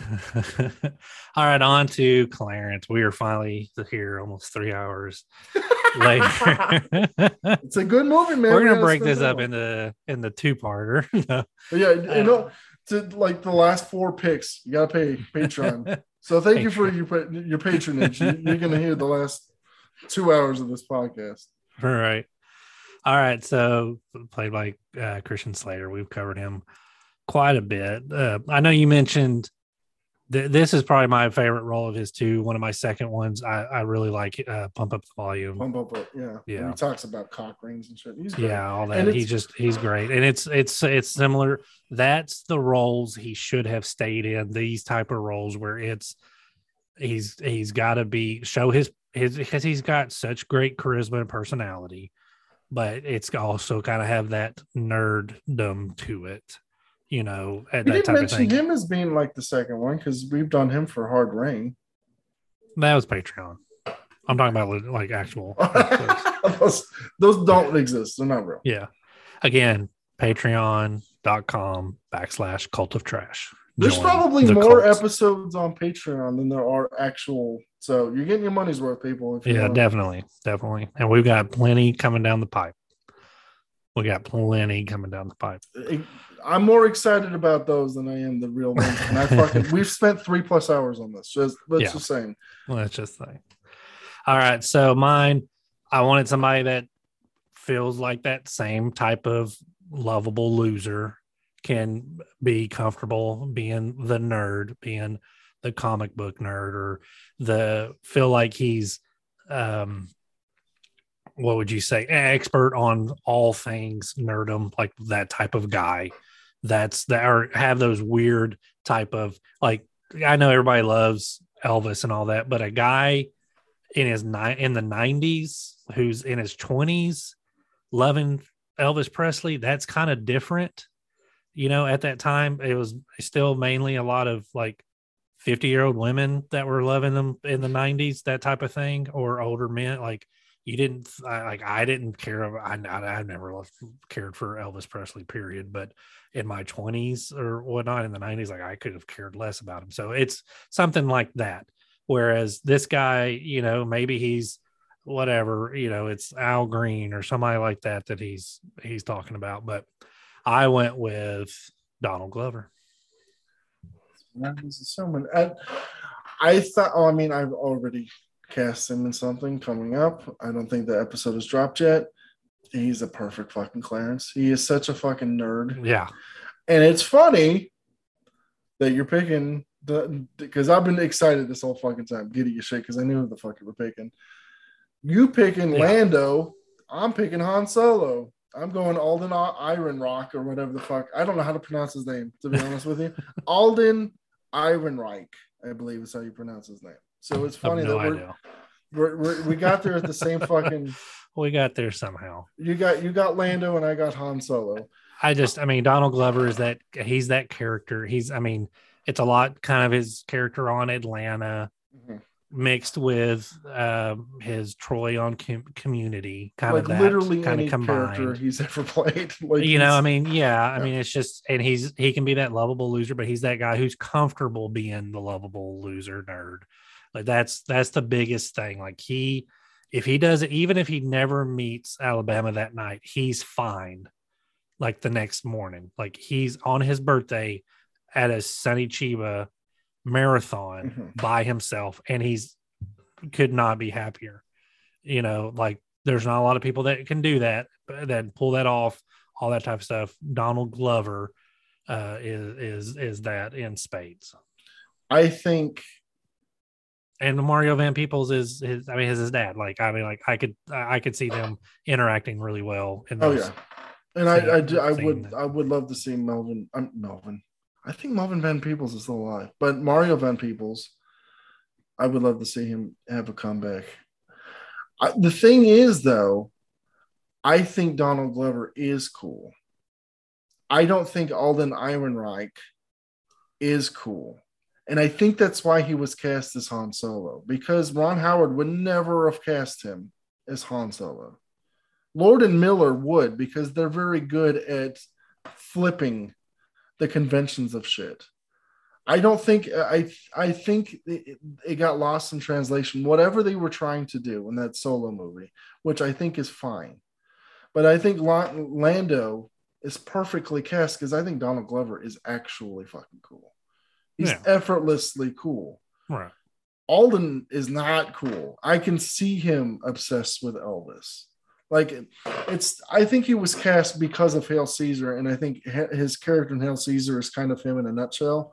And he's only in that movie for like ten minutes, and he's in a scene opposite Ralph Fiennes, and he kind of steals the movie from everyone. And that movie is filled with actors because he's just trying to deliver like uh, never twas or whatever the fuck the line is. I can never remember what the fucking line is, but it's so fucking stupid. And Ralph Fiennes is like, what? Why are you why are you sing twas? What, what what are you doing? And he's trying his hardest, and that's kind of Clarence to me is him trying to the best of his abilities to not be who he is, but failing miserably, and that's what makes him cool. Clarence is cool in spite of himself. He is never cool, but the fact that he keeps trying is cool. And I do think Donald Glover has that, but Donald Glover doesn't have to try. He's just fucking cool. He's just childish Gambino is fucking cool. He he Yeah. he came up with the most ridiculous fucking rap name and then created arguably one of the best actor turned musician careers ever, and no one ever made it a joke. Ever. Like it's an actual legitimate career, and he's fucking great as a musician. And it was never like, oh, look at him try. I mean, you can say that with like Russell Crowe or Kevin Bacon or like a million other actors turned musicians, where it's like, oh, I mean, they also did this thing. No, Donald Glover can just do everything. And I think, yeah, I think he would be a great Clarence. But I should, there's something about Alden, and I also want. I feel bad for the kid, man, because uh, he's got this fucking noose around his neck that's solo, and he's it's gonna be a while before he can shake that damn thing. I don't even know if I've seen him in anything else other than Solo. Like I don't think I've seen any of his other movies. I just Google his scene from Hail Caesar because you don't really need to see the whole fucking movie. Yeah, that's why I figured I never watched it. It just I knew that was I wasn't gonna ever like that movie. yeah it's it's it's it's a lesser than but i like i mean i remember him in beautiful creatures. I don't tell me why or don't ask me why i saw that goddamn thing. I don't know. I, I was No. probably married at the time. Um and i've seen yellowbirds and i thought i thought he was fine in that but i think that he has and i thought he was great in blue jasmine. So there, it's it's not like a huge body of work to pull from but I do think he's good in solo. And I but it's that fucking Star Wars fandom Yeah. that will never let you live down anything that they don't love. And because they're they're the worst. They still fucking shit on Rian Johnson. And I'm like, it, why are you guys acting like he fucking killed your child? Star Wars was garbage before his his movie. He didn't ruin anything. You can't tell me it's worse than the Christmas special. Get the fuck off his dick. And I feel like they're doing the same thing with Alden. And it's like it's he's he's far and away not the worst thing about that damn movie. It was a mess from fucking Jump Street. But I think Lord and Miller, once they took them off the movie, they, they just whatever the fuck movie it was going to be wasn't going to be good because I don't The- remember one thing about that movie I remember Donald outside Glover- of Donald Glover being. I mean, I don't even then, but I was never a big Lando. Fan. Like, Oh. I'm not a big Star Wars fan and all that to begin with, but I don't remember. I cannot tell you anything about other than I know um, Daenerys was in there, but she's awful. I'm sorry. No, she's, she's not good. No, she's not good outside of even that role. And after a certain point, she wasn't great in that role. So, yeah, there's you know, I know, you know, Woody Harrelson, but I don't remember him in it. I just, he's got a funny wig. yeah, I think that's yeah, that's probably the most memorable thing. So, the worst thing about it is that it's doesn't need to exist. If you were gonna Yeah. make a movie, it should have been about Lando, and Han Solo should have been like a supporting character. Because Lando is not a character. You can make a movie about Lando. Han Solo, there's really nothing you need to explore about him. Like we got but uh, you you know they it's like you made this movie just to make whatever that I don't even know what the the run that he does yeah, the to- Kessel run. whatever that yeah that dumb thing. That that's the that's why like people are like well, you got to make a movie just about that. But then well okay we got to fit that in there. Well, well we got to make a story around it. So that's pretty much all it is. Is like it started off with okay well, we've got to make a movie about this. Now we've got to or we have this. Let's put a movie around it and it's stupid It's not. It's not great, but it's I- bad. It's one of those things that should never have been on on scene. It was one of those unsaid things or unseen things in movies that should never have. It should have just been left the way it was. Mm-hmm. I 'Cause once you show it, it's not going to be as good as no, what it belted up after thirty years. Well, yeah, because it's yeah, it's not a thing that anyone fucking. It's you don't need to explain it. But I Yeah. think Lord and Miller could have done something with it. I think they've proven time and time again they can turn the dumbest fucking concept into gold. They are mi- King Midas magicians when it comes to that shit. Ron Howard is not, and I like Ron Howard. I think he's a competent director, but he doesn't have the touch. He, he's going to make whatever the fuck movie they want him to make, and that's fine. But I mean, there's a reason why he was cast and they were fired because he was going to do something radically different, and he could have done. He could have made Alden great and Solo. As it stands, Ron Howard didn't know why he was cast, and he's like, "Oh, just do, just do Harrison Ford." I guess I don't, I don't fucking know. Like it's, I feel bad for him, and I want to see him out of that fucking rut. So I think he needs true romance to show that the world, kind of like Michael Cera needed, like this is the end or something. Just be like, hey, I can actually act. I'm, I'm an actual talent. I'm really fucking good. He needs a he needs a break. Even though he Yeah. Solo should have been the break, but it's torpedoed his career dead. Unfortunately, kind of like John Carter with Taylor Kitsch. So Yeah, I mean that's Yeah. my that's my Yep. Clarence. there it is. All right, you ready to do our rundown?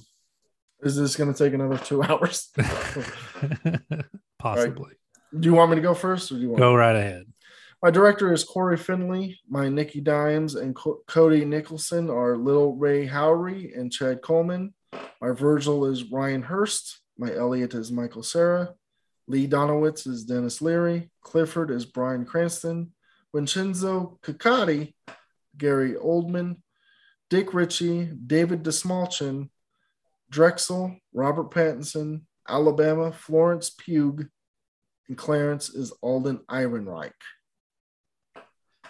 My director is Shane Black, Nicky Dimes, Taylor Kitsch, Cody Nicholson, Michael Pena, Virgil, Bobby Cannavale, Elliot, Freddie Highmore, Lee Donowitz, Jonah Hill, Dick Ritchie, Jay Baruchel, Clifford, Mario Van Peebles, Vincenzo Coccotti, Ray Liotta, Drexl Spivey, Shia LaBeouf, Alabama, Margaret Qualley, and Clarence Donald Glover.